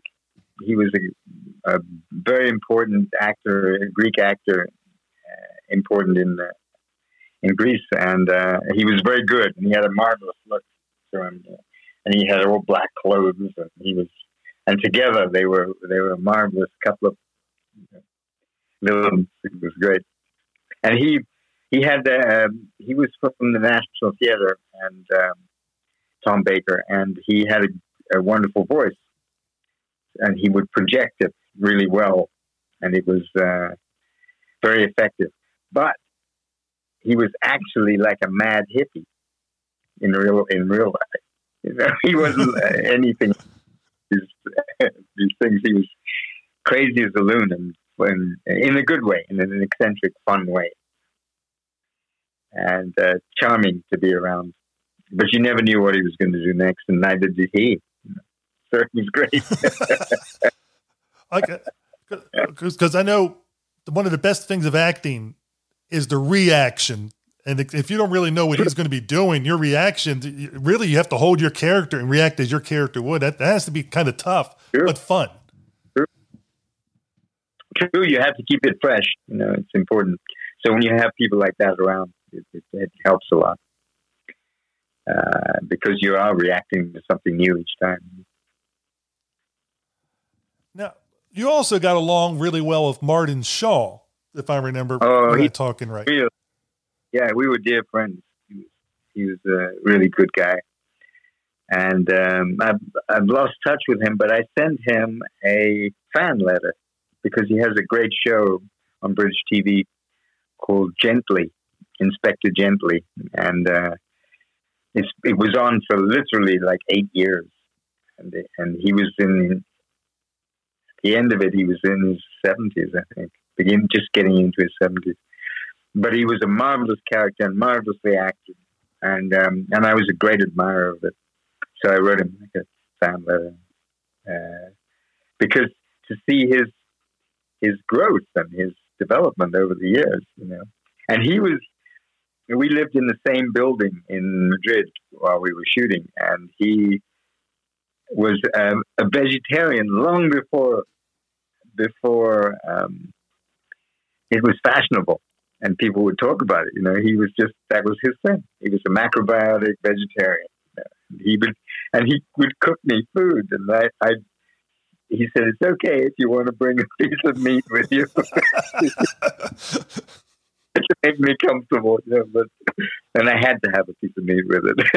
so, but he, but he, he was like unabashedly what he was, which was great. You know, he was a thinker and a, a, good good guy too. And we had a um, when we were uh, practicing with the with the professional uh, world champion guy, we ended up having an accident because we practiced together, and I almost cut his thumb off. You know, because we we practiced too long, and we were we, our reactions started to slow down, and we're using we were using real swords, and they were when they hit, they start to get more and more jagged, and so it cut, it shredded right here. So it went almost through that tendon, and he recovered pretty uh, pretty well. And for listeners but wondering, he, he was he was holding up his left hand, and like it was in that thumb area of the left hand. Yes. Yes. Uh, and and no, actually, what happened was it went on the side of the sword and past the hilt, and then hit hit right there, just just in a glancing blow like that. So yeah, went past the hilt, but hit still hit him in the left hand. Yes. Yeah, I was just, trying because people can't see what, what hand you're pointing at and the motion, you know, because. Oh, I see. I see. okay. Uh, um, yeah, so that that happened, and we and I was just heartbroken, you know. But uh, but he was he was tough, and um, we got through it. But um, he was just so so great, such a great guy. And it's it's a great that you got the you know a lot of these people you got to be friends with for a long time because I know people always say you know each set everybody's like family and some sets I know truly are, but I think a lot of them, it's like when you work with coworkers, you, you're friends with your coworkers, and then when you move on to the next project, you have new friends that become coworkers. But you always have those couple of coworkers at each thing that be, that stay more lifelong friends. That's very true. Absolutely true. And it's a, it's a kind of a gypsy existence, but you keep coming across those old friends that you're familiar with, and um, it's you're in exactly the same place you were last movie that you did with them. You know, you the friendship is like that. It, it just recreates immediately. So uh, it's not like you see each other every day. But Now, one thing that you and I talked about that's never been recorded is you have a certain style of walking as an actor, and um, and somebody and a certain actor taught you that. If you could share that story, it's a great story. This has nothing to do with the Sinbad movies, but for those who are movie fans, you're going to love this story. well, most of the movies I did at that time were action movies, and um, and I did a, mar- a marvelous movie called The Long Duel, which was Yul Brynner and Trevor Howard were the stars of it, and it was a, a true story about a, an Indian bandit who uh, uh, was really a rebel against the British, and they were always looking for him. It took twenty years for them to catch him, but he he would be in the hills, and so we spent many hours in the desert, and and and, uh, and he was again a very large personality. Um, would take us to dinner almost every night. Uh, had parties, 10, 20 people, you know, dinner parties, and uh, uh, so I'd sit and chat with him, and I was always he knew every single person in Hollywood. So so he would whenever I'd start asking questions about Hemingway or about Marlon Brando, or, he knew them really well. And so one day I said, "Is there any advice you can give me, you know, as a young up and coming guy?" And he said, and he looked at me and he said, "Hmm, always walk crotch forward."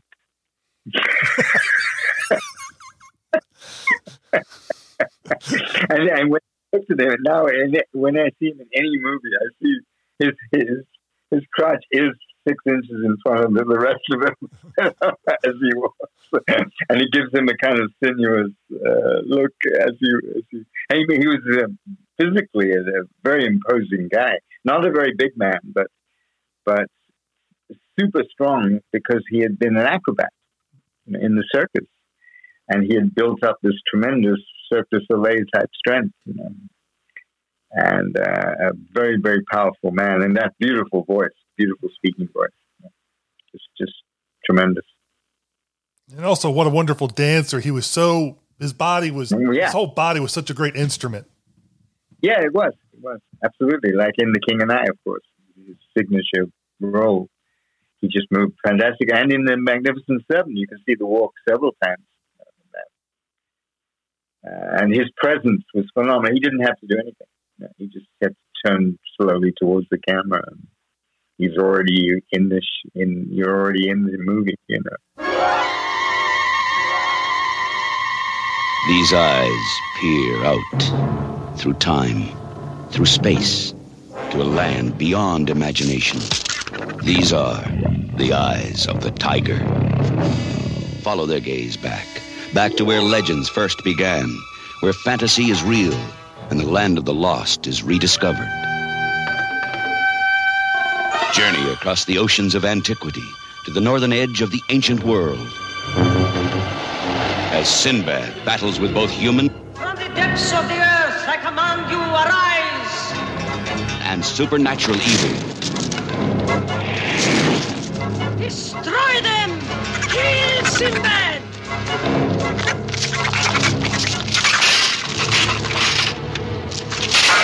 Bewitched him! Let me get the smile from her face! Filmed in the miracle of Dynarama. Starring Patrick Wayne, Taryn Power, Jane Seymour. From producers Charles H. Schneer and Ray Harryhausen. Come face to face with the prehistoric Trog. See the sorceress bring life to the all powerful Minotaur. Eat with the power as only I command you. See Sinbad battle the saber-toothed tiger, the guardian of the secret shrine. Join Sinbad, the greatest of all adventurers, in his biggest adventure of all.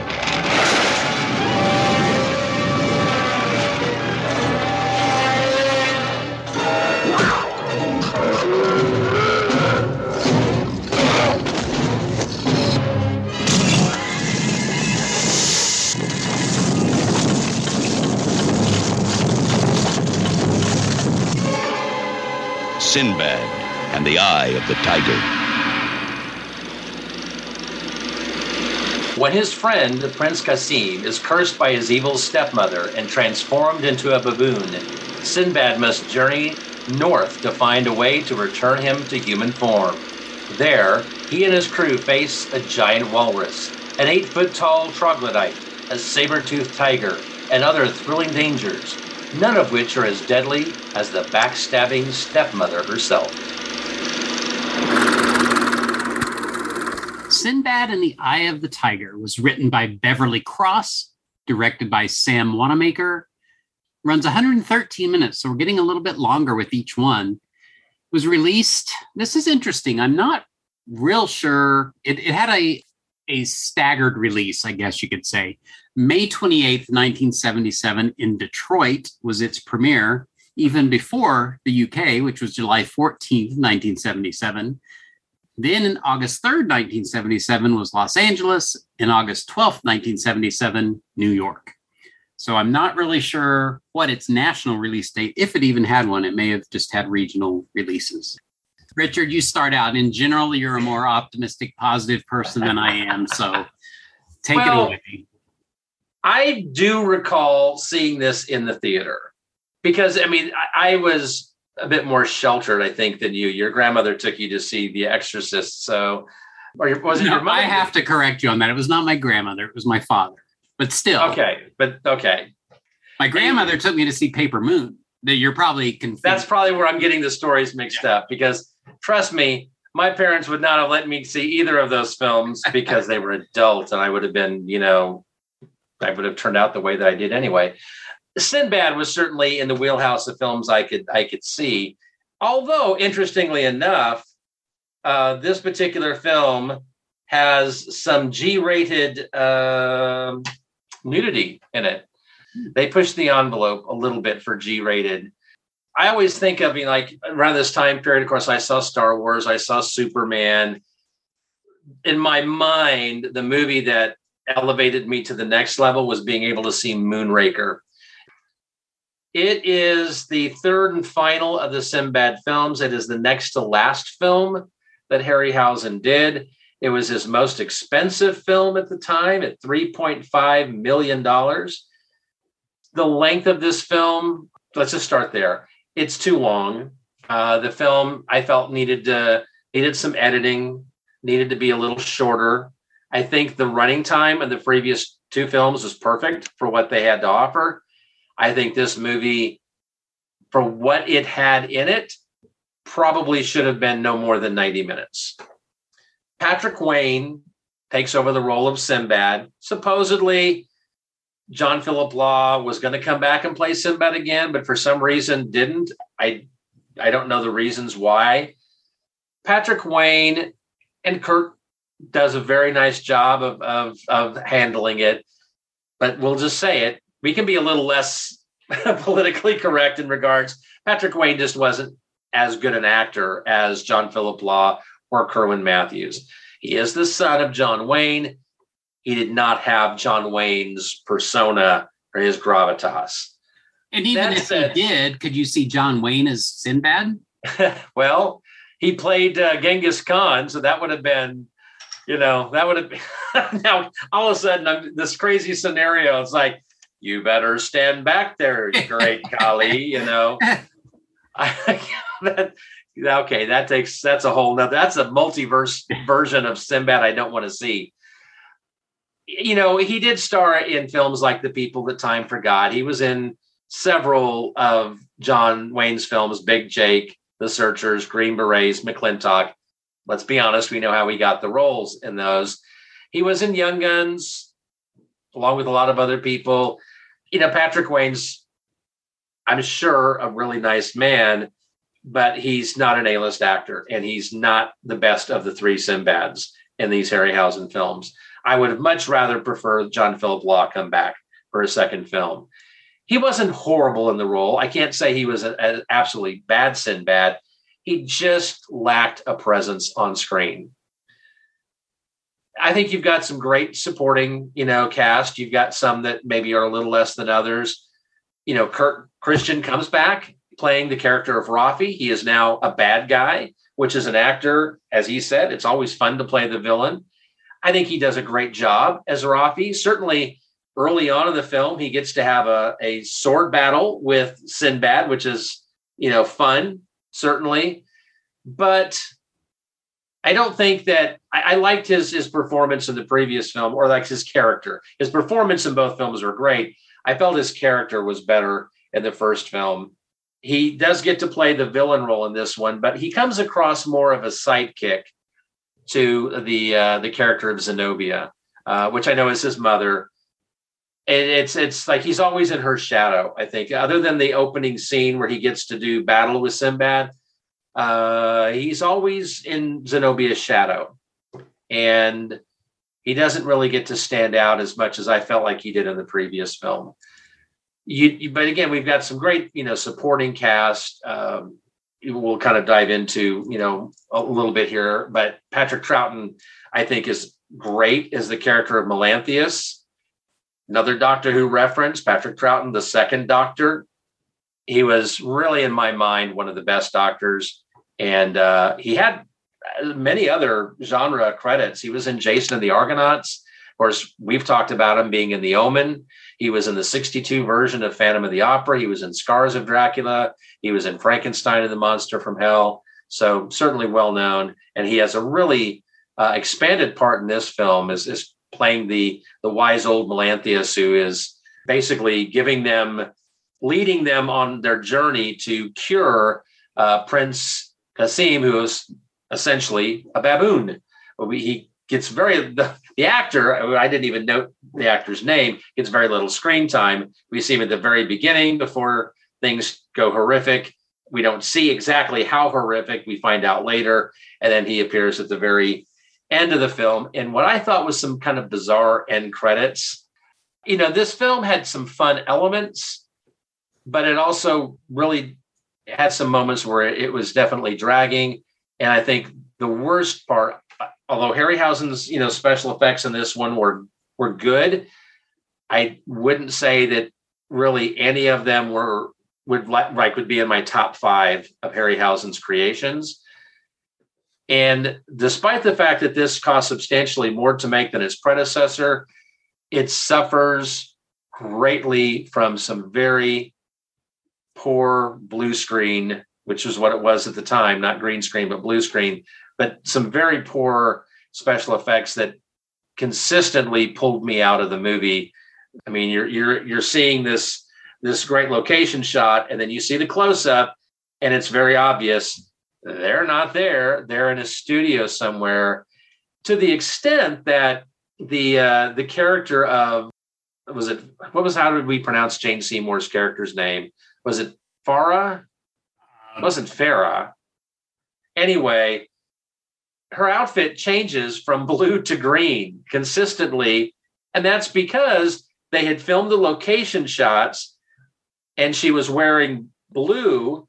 But then when they had to do the studio shots and put her in front of the blue screen, she was essentially disappearing because the blue outfit was disappearing into the background. So then they had to change it for those uh, those studio shots to green and didn't have the money to go back and refilm all the location shots. And so she's constantly going back and forth. And let's just talk about the fact that her hairstyle changes at least three times in the movie. I'm like, she starts off wearing braids and then she's got some type of major frizzy do, and then she's got the straight hair. I don't understand the, the production schedule. Clearly, there was some inconsistency. And I don't know if that, you know, I know that, uh, you know, Kurt had high praise for the director, Sam Wanamaker.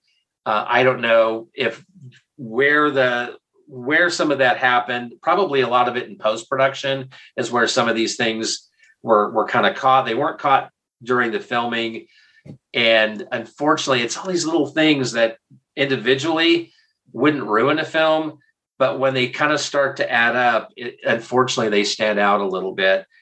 It wasn't as fun an experience as the first two films were.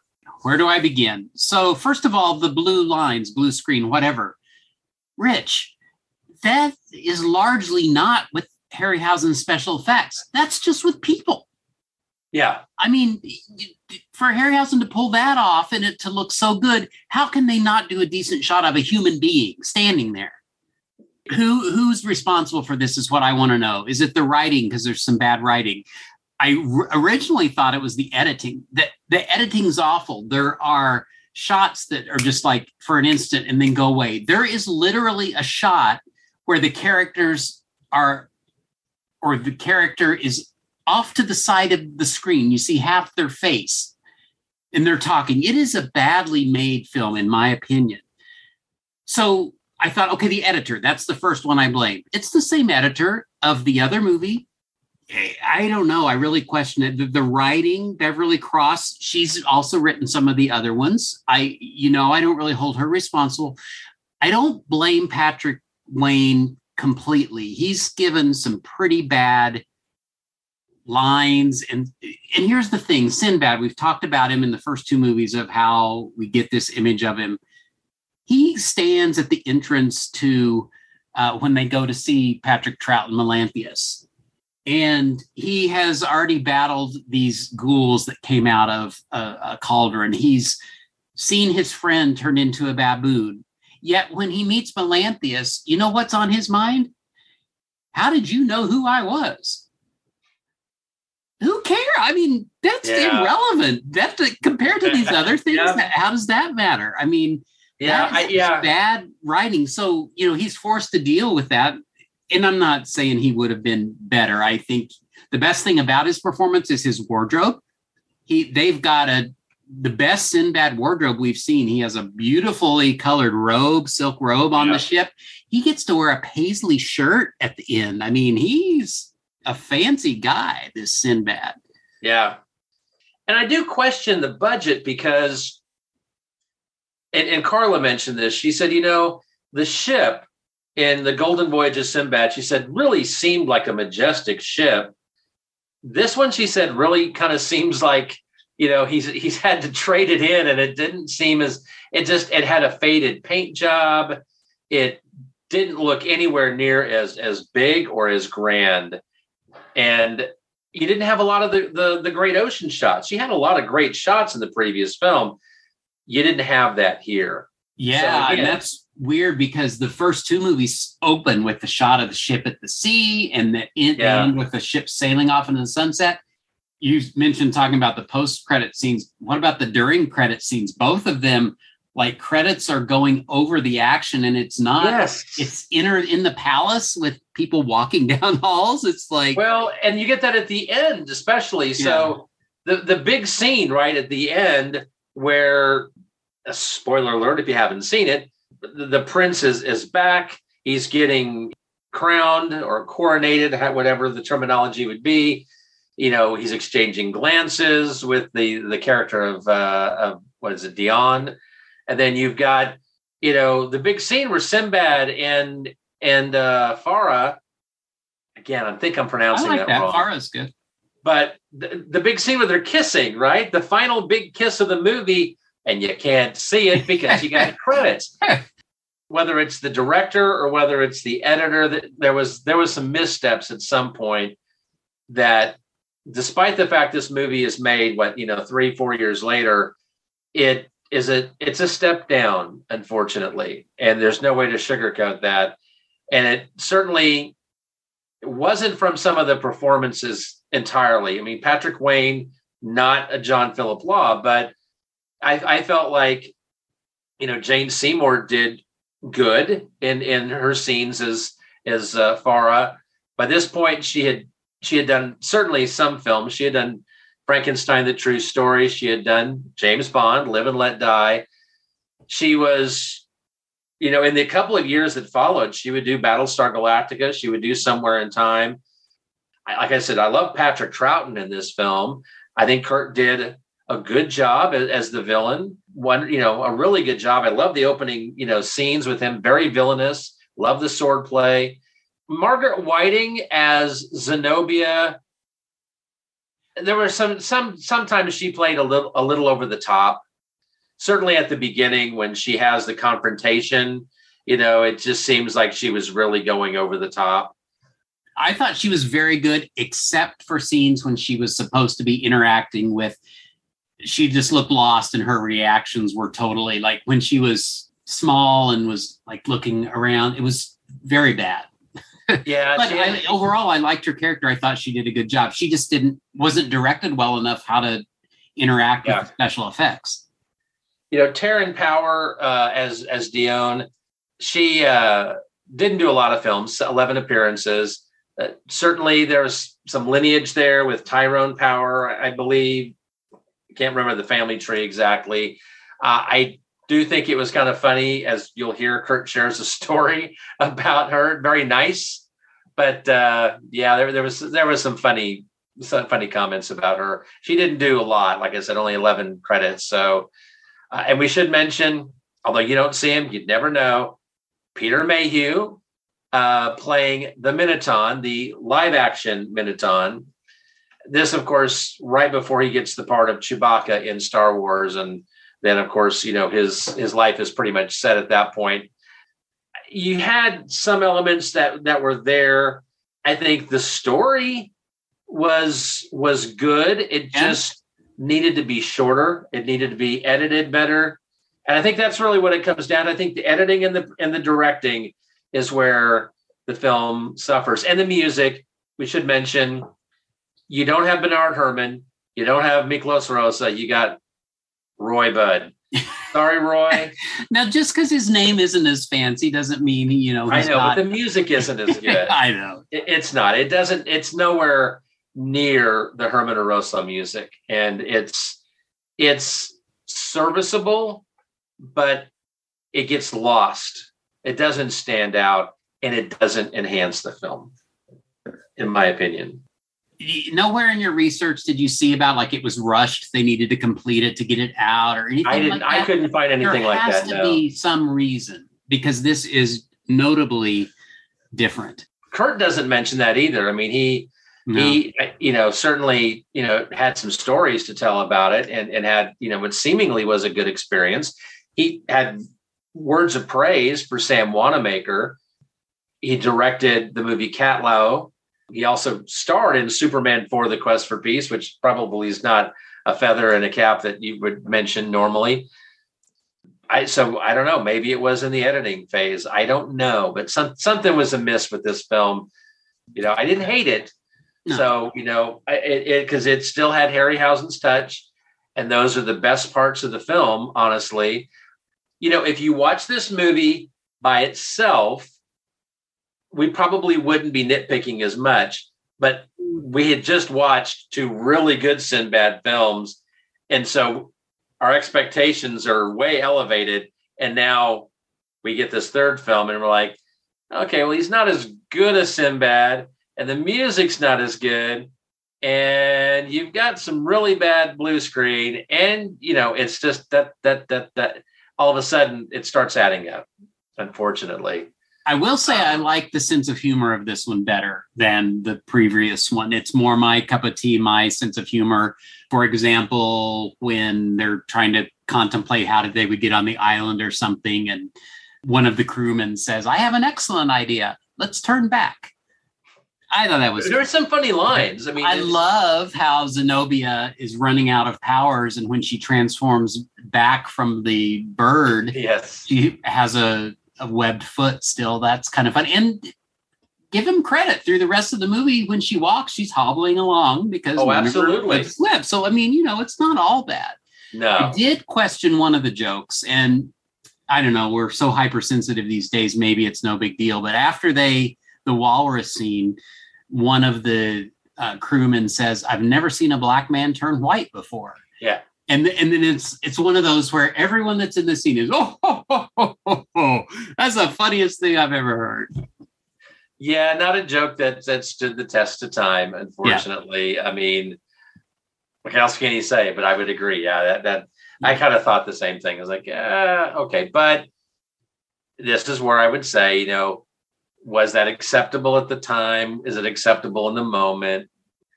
You know, I try not to judge a film by today's No. standards when a film is old because then you you're going to be nitpicking everything. Well, did we talk about all the cast, or do you have others? I think that's it. The primary cast. Oh, here. I do want to say though, you you said we don't see him much. Prince Kasim, who's a baboon most of the time, but his human form, Damien Thomas, he was in Twins of Evil. He was Count Karnstein, So Ah, he was the Dracula surrogate basically for that movie. I knew I recognized him from something. Any other place that we can watch this than the places we can see the other two?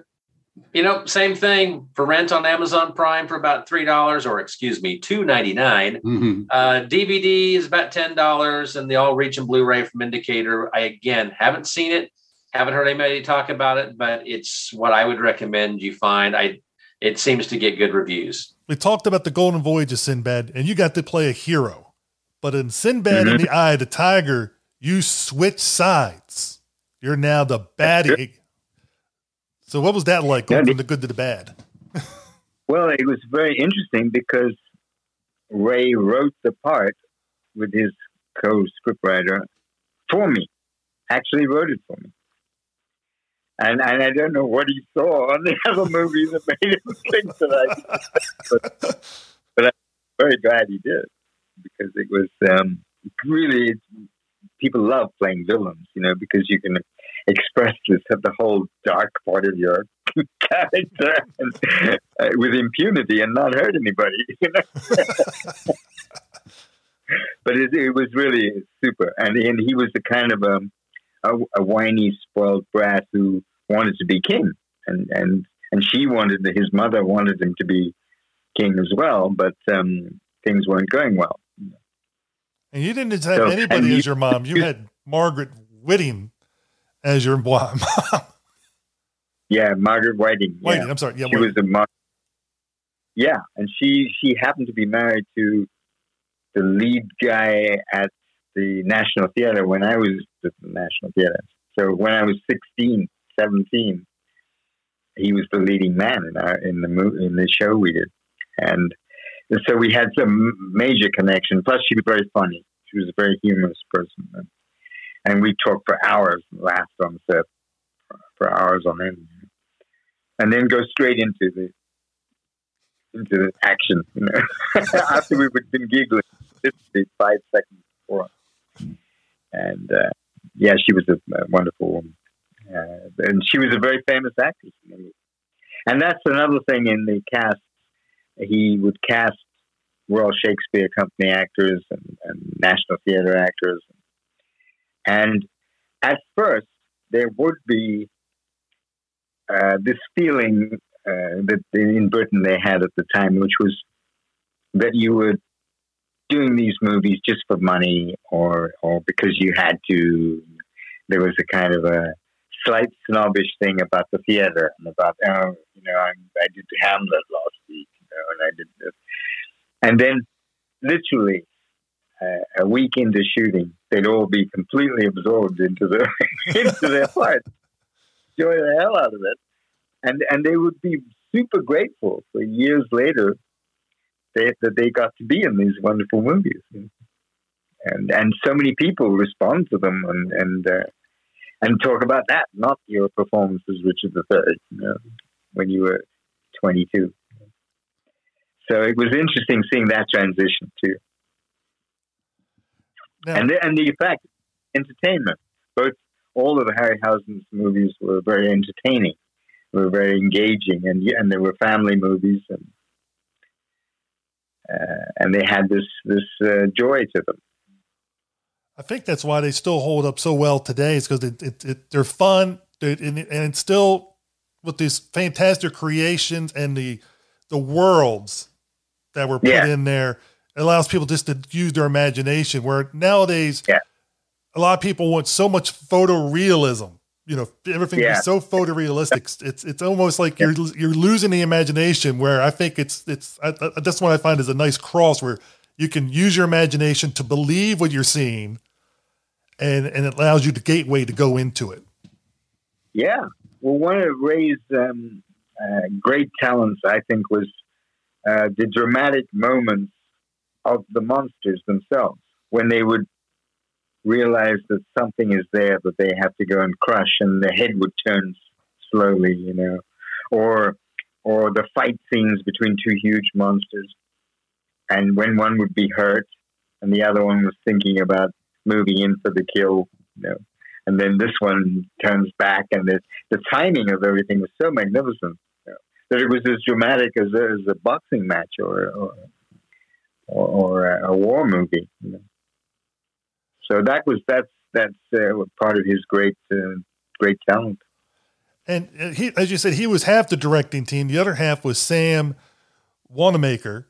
And what was it like working Yes. with him? Well, he was a, a very, very famous hero of actors because he was in the House on American Activities uh, Committee. He was. They tried to ruin his life, you know, and uh, paint him as a communist and everything. Because when he was a very young man in college, he, uh, you know, went to some meetings and things, and and and he was vilified. And he was one of the group of people that actually moved from America to they could only work in England because they were blackballed in America, in Hollywood. Some people, and um, and I ended up meeting and working for several of them. Carl Foreman, I did a movie for him, who was a famous writer director High Noon, and he only worked in Europe, and and uh, and Sam only worked in Europe, and several others. And Sam was very intense.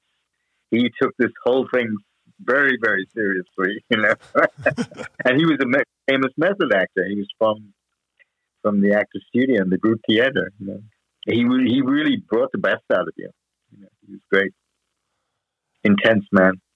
I just find it funny because you, you said he's a method actor, and then of course you're talking about how you and, and Margaret would be laughing and giggling, and then ten seconds later you're the character.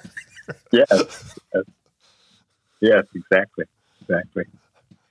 Makes me wonder what he was thinking when he saw that. He was just like, "What? What are they doing?" there, there was one more part person who was part of the the villain side, and he was it was uh, Peter Mayhew.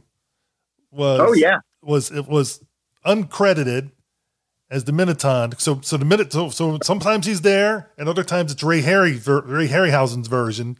But what was it like Yeah. working with Peter? Well, almost all of the time that we're in the scenes, it's him, it's Peter.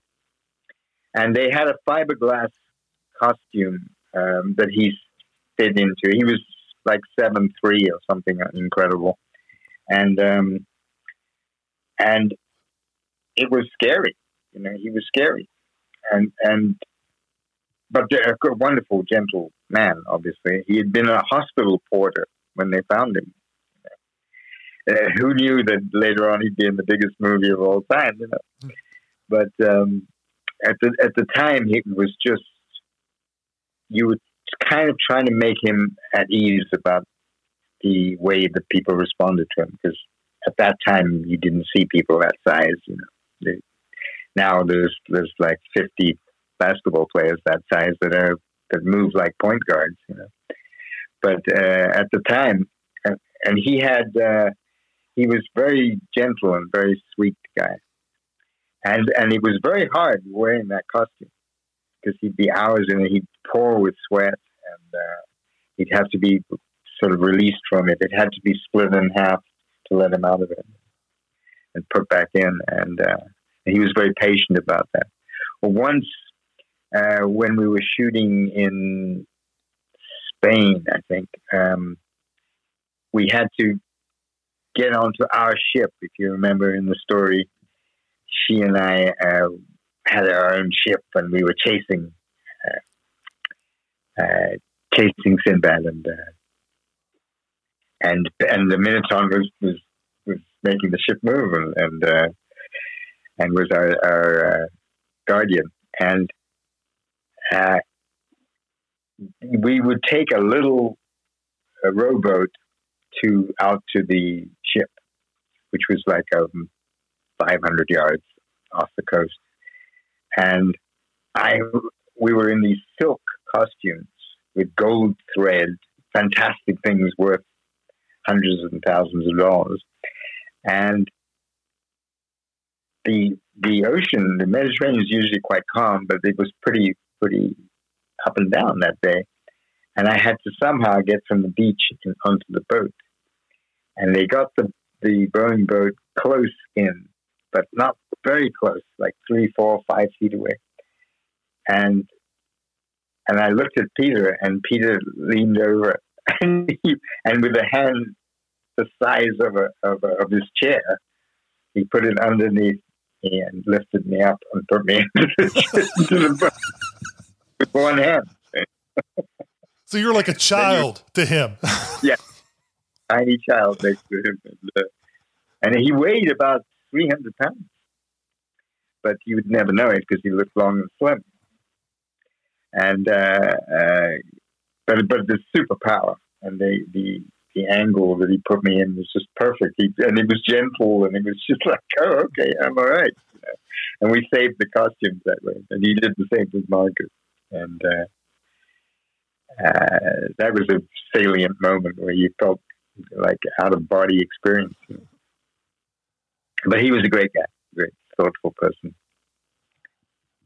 Now, on, on the good guy side, Yeah. is, is somebody you, you you palled around with a lot. Uh, I think after the movie was done too, and that's Patrick Wayne. So you, I think you two must have become pretty good friends.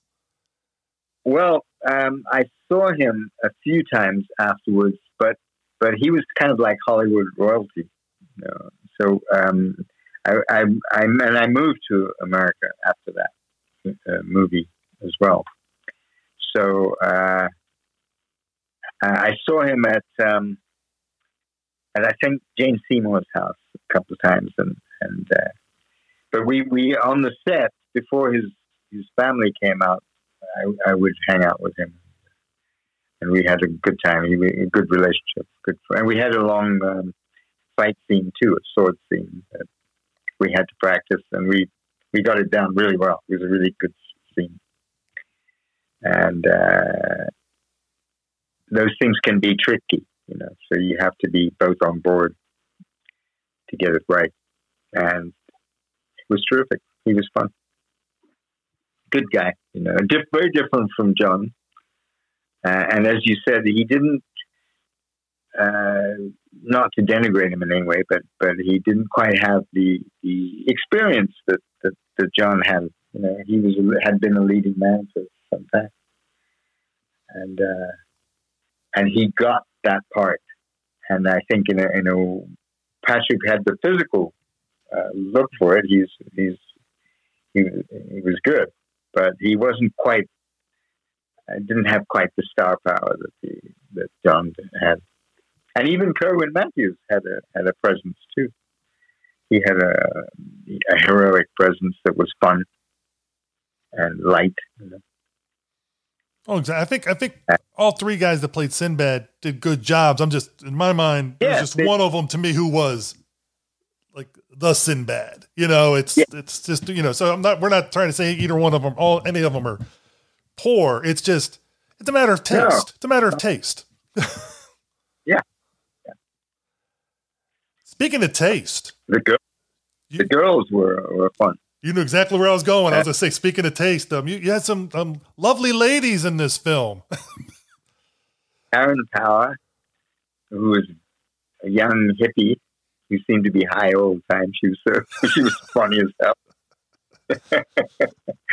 and uh, and her mother uh, had been married to Tyrone Power, and uh, as you can tell by her name, uh, so Charles, um, uh, the the producer, Charlie Schneer, who was a very fun guy in his own way if he couldn't get big names for a cheap price, he would get their children, and so he could at least have the surname of famous people. and so he got Wayne, and he got Power, and he got all the people that had been big stars in his day. You know, you, well, well, you could have the poster saying Wayne Power. It's it's you know. yes, exactly. But uh, but Jane, I had auditioned for um, for uh, Romeo and Juliet. Zeffirelli, a fam- very famous version of Romeo and Juliet. And when we were both about sixteen, we auditioned together for it, and uh, and she was uh, she was so stunningly beautiful when she was well, she is now. She's still beautiful, very beautiful. But um, but then she had she was only sixteen. I was only sixteen, and the bloom on her and this English rose look that she had was just fabulous. Uh, and she's fun. She we, we became good friends. Now, there's also another Doctor Who connection. We had Tom Baker in the prior Sinbad Oh, yeah. movie, and this one we have Patrick Troughton, uh, Right. The second Doctor. So we had the Sure. second Doctor and the fourth Doctor. What was it like working with um, Patrick? Well, he he had a strong presence, and he had he was one of the the actors that had this kind of aura that this might be slightly beneath him, but he was, you know, do his thing, and it would be good. And he was because he, was a great actor, and uh, uh, he was one of the best Doctor Who's to me as well. Uh, but but he there was a kind of uh, reserve to him. so we didn't have the same kind of rapport that, that I had with other other people. But it was great to be on set with him because he was right on his stuff. He knew exactly what he was going to do, and uh, everybody raised their game. And he was on set, so that was a good thing. So I appreciate that. And he wasn't he wasn't rude or or awful or anything. He just just a little uh, a little more reserved than the other. Everybody, it's like it's just like your coworkers. There's always this. There's the coworker who you get along with, but they're just they're just you know they like to watch or they just like to be by themselves a little more. And there's other ones that like to um, are more extroverted and get into being talkative and that kind of stuff. And a lot of it is your perception, you know. My, so my perception was that he had a slight contempt for the other actors, which was probably not true at all. It just was his physical appearance and look, and and he didn't have didn't suffer fools gladly. You know, he was, he was this is just not for me, you know. so that's, but I had admired him as a, for a long time as an actor, and always did. Now, And he I- had a great voice. oh, uh, there's a lot of great voices. I mean, you think Tom Baker, you think Patrick Troughton. Uh, I think a lot of the doctors, Jon Robert Pertwee, Shaw was Robert Shaw. in the Golden. Yeah, Robert Shaw. His voice was marvelous too. He was a lot of fun. Uh, I always, I always remember Robert Shaw. I always think of Jaws and the U.S. was it Yep. the USS Indianapolis speech. Oh yeah, yeah, yeah, yeah. And then he was in the Sting. He was really good in the Sting. And the, and the James Bond movie, the Goldfinger. No, was it Goldfinger? No, Um, he was great. from Russia Uh, with for, love. for? Love from Russia with love. We both got it at the same time. Yeah. yeah. He was super in that. That kind of um, was the origin of, of these kind of robotic guys that the, the that they were looking to, to develop as super fighters. And he got that down and that became the blueprint for it. Oh, I know that. that- I, was, I, was- I actually rewatched that film just about a month ago, and it was just like ah, it's so enjoyable. One of my favorite one of my favorite bonds. It had so much atmosphere. And Sean Connery. Oh, great, great, great with the line, and uh, the girl was great. Uh, there were many great. The scenes on the train were fantastic. The fight scenes. But once, just- before we're done talking about um, Sinbad the Eye the Tiger, if I remember right, you actually had to, well, you didn't have to, but you chose to perform one of your own stunts. Well, what happened was they didn't have a stunt man to do it because this is really interesting. Actually, they found a guy who said he was a stunt man in in Malta, and uh, he was a kind of a hitchhiker, basically. And he just told them that, yeah, yeah, I can do it. Uh, And then they took him up the stairs of the pyramid, and he looked down, and it was this steep. It was, right. And um, he said, "Oh no, no, no, no, no, I'm not doing this." And he walked up, and they fired him, and uh, and they they were wondering what to do next. I said, I'll do it. Really? I said, yeah, just put some pads on. And I told, and my friend was the stunt coordinator. So we worked it out and he showed me what, and I did a kind of, I was doing Aikido at the time. I did an Aikido roll down the stairs. But I can tell you that when I hit the bottom, I was completely out for about five seconds, probably.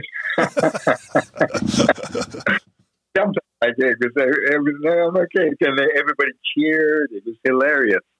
It was a huge set, and uh, and it, it when I saw the the um, the uh, the dailies of it, it was like wow, I did really did that. What an idiot.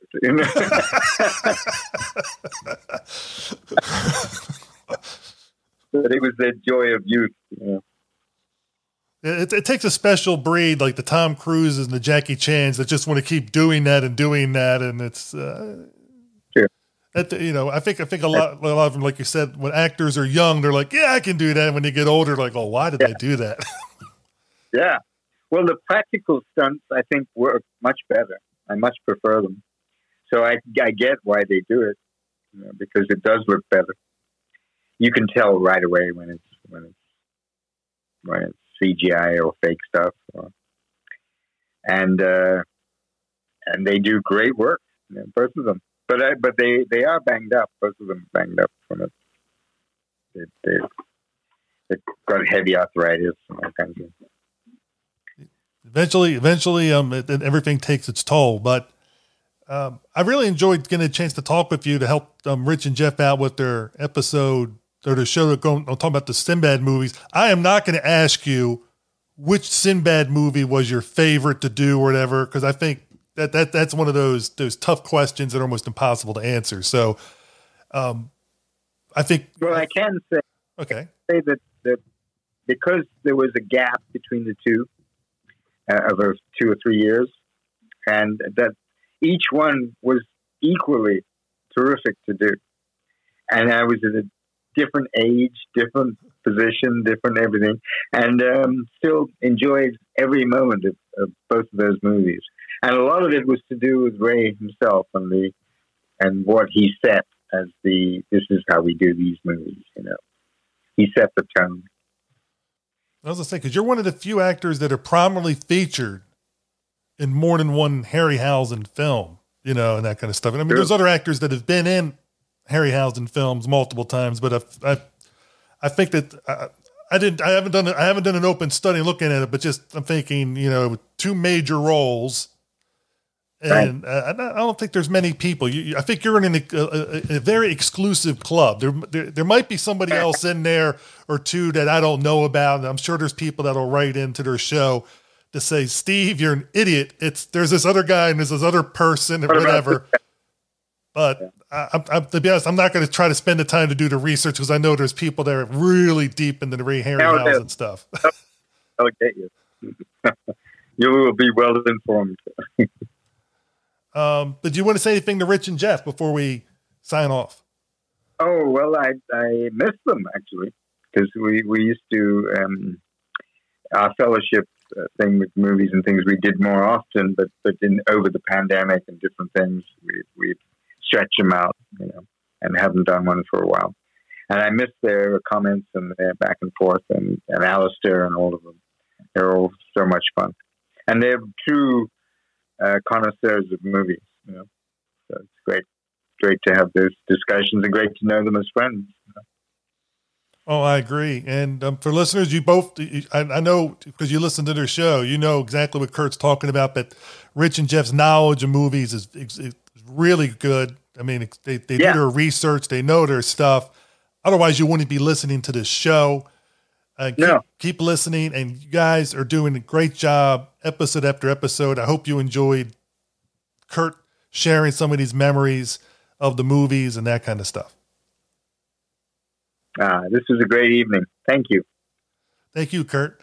We are back and it's time for new business. I first just want to thank Steve and Kurt one more time for their incredible contribution to the show, raising it up from the gutter where it usually belongs. no, I'm sorry. That's no, I, yeah, I, I would second that. Thank you so much, Steve. You took the initiative.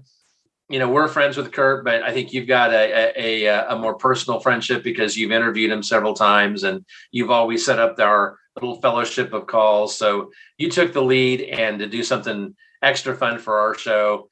And we really, really appreciate it. The segments were awesome. Thank you, Kurt, for taking time out of your schedule to offer up your, your thoughts and memories on the Sinbad films. Um, hopefully, we didn't bash the last film too much because we certainly loved your performance in it as one of the highlights of that film. So, um, thank you again very much for doing that. Uh, it really, truly means a lot to us. Coming out on home video, not a lot of releases, but some fun ones. There's a couple I know you're going to love, and there's one that I am absolutely over the moon about. First of all, on okay, I'm pausing for a moment. Yes, we are talking about the last couple weeks of May into uh, June. So on May 31st, we have Yeti, Giant of the 20th Century from 1977, coming out from Kino Lorber. June 14th, and most of these I will say are Kino Lorber. Thank goodness for them because there's not a single Shout Factory release this month that bears mentioning on this show. They do have other releases, but June 14th from Kino, The Mysterious Dr. Fu Manchu from 1929 and The Return of Dr. Fu Manchu from 1930. You've mentioned, Rich, your interest in those. Any particular reason why, or you just want to see them? I've never seen them. Uh, the only copies out there have been, re- well, I'm not even sure I've, there has been any copies of these out there. June 21st, the UFO incident TV movie from 1975. I recently wrote about it on uh, Friday, my series on 70s TV movies. Fantastic film. I just may have to purchase it because it's really, really good. James Earl Jones and Estelle Parsons. And then on the 28th, there's two movies. I'll let you guess which one I'm over the moon about. Is it Mardi Gras Massacre from 1978, coming out from Severin? Or is it, and this is a little out of our era, but from 2000, Uzumaki from Discotek Media? Hmm. I'm I'm going to go with the I'm going to go with the first one. I might be going Mardi Gras. Massacre. I don't even know what that is. No. Oh, really? You're going with the Uzumaki, I have seen on a, I don't know, bootleg something, and I have longed for years for it to come out on a decent, you know, official release. It is such an amazing movie. It means, I think, means Spiral. It's a J horror Jap- Japanese movie. The visuals are are fantastic. I've never heard of Discotek Media. I hope this is not something that we can't get in the United States, but very much looking forward to Uzumaki. Uh, some birthdays. Ray Harryhausen, like you mentioned, the specific date was June 29th of 1929. He was born. And then we've got the trio of, of giants in the business Peter Cushing, Christopher Lee, and Vincent Price, all born at the end of May. One year we celebrated their birthdays for one of our episodes, which the number is failing me right now. Do you know? I have it pulled up. Yes, that would be episode number five. Oh my gosh. That's May another one we need to dust off. Uh, actually, we've remastered Oh, that one already. All so right. that is on SoundCloud. May 2017. We did the Oblong Box from 1969, The House That Dripped Blood from 1971, and Madhouse from 1974. Interestingly, for anniversaries this month, we have three Harryhausen films, and I'm just thinking that probably summertime, maybe the summer movie blockbuster has always sort of been a thing because June 4th, 1957, 20 Million Miles to Earth. June 13th, 1953, The Beast from 20,000 Fathoms. And June 19th, 1963, Jason and the Argonauts. So three of Harryhausen's films were big summer releases. Okay, Rich, let's start to wrap things up and let's talk about what we're doing. Usually you go first, but I'm going to start. What's going on with you? Eh, not much. same old, Thank same you for old. joining, everyone. We'll talk to you soon. the 30th anniversary edition of We Belong Dead magazine is out. I have a contribution in that. Carrying on, uh, oh, it's, yeah, for another week. It is the month of Gamera on uh, classichorrors.club. And we've got one more next week. I already mentioned the Friday TV. We, we should mention that when you watched Gamera Super Monster, you set off the sirens in Minneapolis. yeah, but I wrote Richard. I wrote that today before we recorded, and you know, I give it a pretty good defense. it's it is Gamera, so let's just admit Yeah, even the even bad Gameras is got to be fun. But I if you start breaking out the Casio keyboard and singing Gamera and serenading, no, that's that's going to have me greatly concerned. So so that's interesting. You call it a Casio keyboard. I I think that when he does that, when he sings for the girls, I think that's what it is. But at home, and by the way, let's give him credit. He supposedly wrote that song. You know, his character wrote that song in the movie. Anyway, that has got to be a fun machine. Do you remember the fun machine? I do, yes. My yeah. grandmother had one of those, and I loved playing it. You could set that bottom part to be uh speaking of big band or swing, you could have done that. You could have done, you know, different things that sort of just kind of pumped in the background while you played the the top song on the top. I guarantee that was a fun machine. that he Well, and he home. looked like he was having fun with it, and, and so was the trio of lovely ladies. He was serenading. so that's all that's up with me. What about you? Well, you know, I did some extra Lon Chaney stuff for to kind of supplement last month. I didn't do as many as I I wanted to do. Unfortunately, towards the end of, uh, April, uh, I finally got COVID. Yay! After two years, so that uh, both Carl and I got it. We're fine. We had a mild case of it for the most part. We were just kind of down for the count for a couple weeks. Our stamina was, especially that first week, I was working from home, sleeping during lunch, and crashing right after work.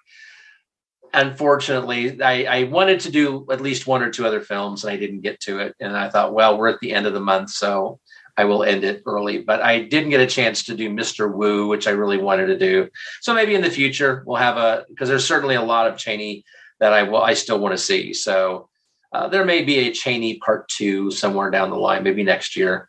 Uh, as for this month, I'm going to do a couple of, of extras to to support uh, our Sinbad episode. I am going to talk about uh, Son of Sinbad and Captain of Captain Sinbad. So I think by the time this episode goes live, I will have talked about Son of Sinbad, and then probably right after the episode goes live. I don't know. I'll have to time it before the end of May, before actually before the 27th of May, it'll be done. So it's just going to be a couple of films. Starting May 27th, it is time for Flash Gordon. Carl and I will start our summertime series. The last three years, we've done uh, a whole summer celebrating comedy films. We've talked about the Marx Brothers, Laurel and Hardy, and Harold Lloyd. And we decided Harold Lloyd was so much fun last year. We going to be really hard pressed to top that. So we wanted to do something totally different. Flash Gordon's Space Soldiers from 1936, Flash Gordon's Trip to Mars 1938, and Flash Gordon's Flash Gordon Conquers the Universe from 1940. I'm going to do like an introduction article right before Memorial Day weekend and then do three chapters a week. I think it'll be maybe a, a slightly different format than last year, but it's going to be, I think, more so fun than anything. Just us rattling our random thoughts about Flash Gordon. Then, kind of getting ready for our summer time event. But first, we just got some quick news to share with you. Um, we've shared this with a few people, but now this is the official announcement that we've talked about that we were going to Monster Bash, but life kind of intervened, and Jeff and I had a heart to heart conversation. We were both kind of thinking things, and we just sat down and made a decision that we will not be attending Monster Bash this year. We're both fine. Don't worry, nothing's going on. Just adulting, and sometimes adulting's not fun. And uh, but we made the decision. So Jeff and I will still be getting together at some point this summer to to I don't think do anything that anyone else will know about, but we're going to get together and have some fun that won't involve a uh, a 26 hour round trip from Kansas City, 38 hours for Jeff because he would have been coming from Minnesota. And you know, gas is not cheap, and that's probably the biggest factor is that it was really going to cost a lot just to get there uh, before we actually got there. So we wish everyone going to Monster Bash fun hopefully We ask for a lot of people to call in, maybe, and give us some reports. Yes, absolutely. Any of our friends who are going, uh, we would love to hear from you. Give us a call. Let us know as you're there. Jeff and I will be back at Monster Bash. That's that we definitely want to go back. I who knows. Not going to say we'll be back next year or not, but I love going to Monster Bash and we will be back. Unfortunately, not going to be this year, but I think that everyone who is going to go is going to have fun. You've got Patrick Wayne, you've got Caroline Munro. I'm probably the most bummed about not seeing Will and Holly from Land of the Lost. I think that would have been fun. And we're going to have a good time because we are Well, let me first say, though, there is a silver lining to this cloud, and that Oh, is yes. that there now is a room that will be surrendered Oh, yes. for somebody else. So, what I'm going to do is at some point after this episode airs, I'll just throw a post up real quick on the Classic Horrors Club Facebook page and just tell everyone, hey, we've got a room. And if um, that's something that could benefit you to have a room there, then I hope that you can have it. So this summer, Jeff and I are still going to have fun. We're firing up the DeLorean because by popular demand, we've always had good response. We are headed back to the drive in, but not just an ordinary drive in. We're headed back to the drive ins of the past. And we have got uh, a lot of fun movies lined up for you this summer. Uh, we can share with you the first two are drive in double feature for June. It's going to be a good one. We're pulling, we're starting with with two of the greats. Pit and the Pendulum, starring the legendary Vincent Price. Barbara Steele's in that one as well, correct? Yes. Yes. And then we've got Frankenstein 1970, starring Boris Karloff.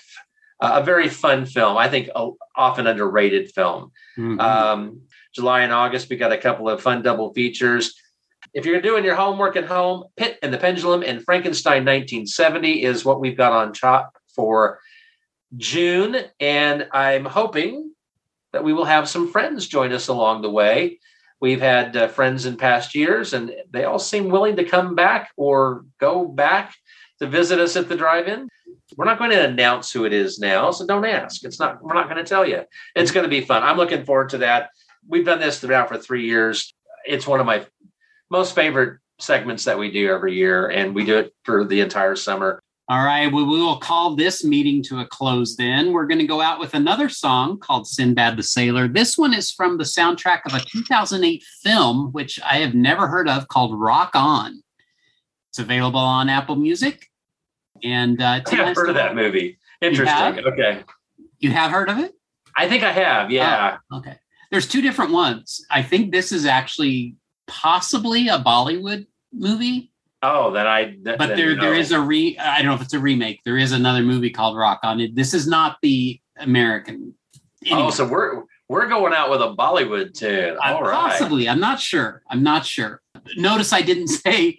I said it was from the movie Rock On. I didn't say who sings it because I can't pronounce their names. If that's any indication, and it may or may not be in English, but it's called Sinbad the Sailor. And appropriate because Sinbad did not originate in English. So what a wonderful exactly. way to go out. exactly. Everything's coming together. So thank you all for listening. And we look forward to seeing you next month at the drive in. Stay safe and take care, everyone.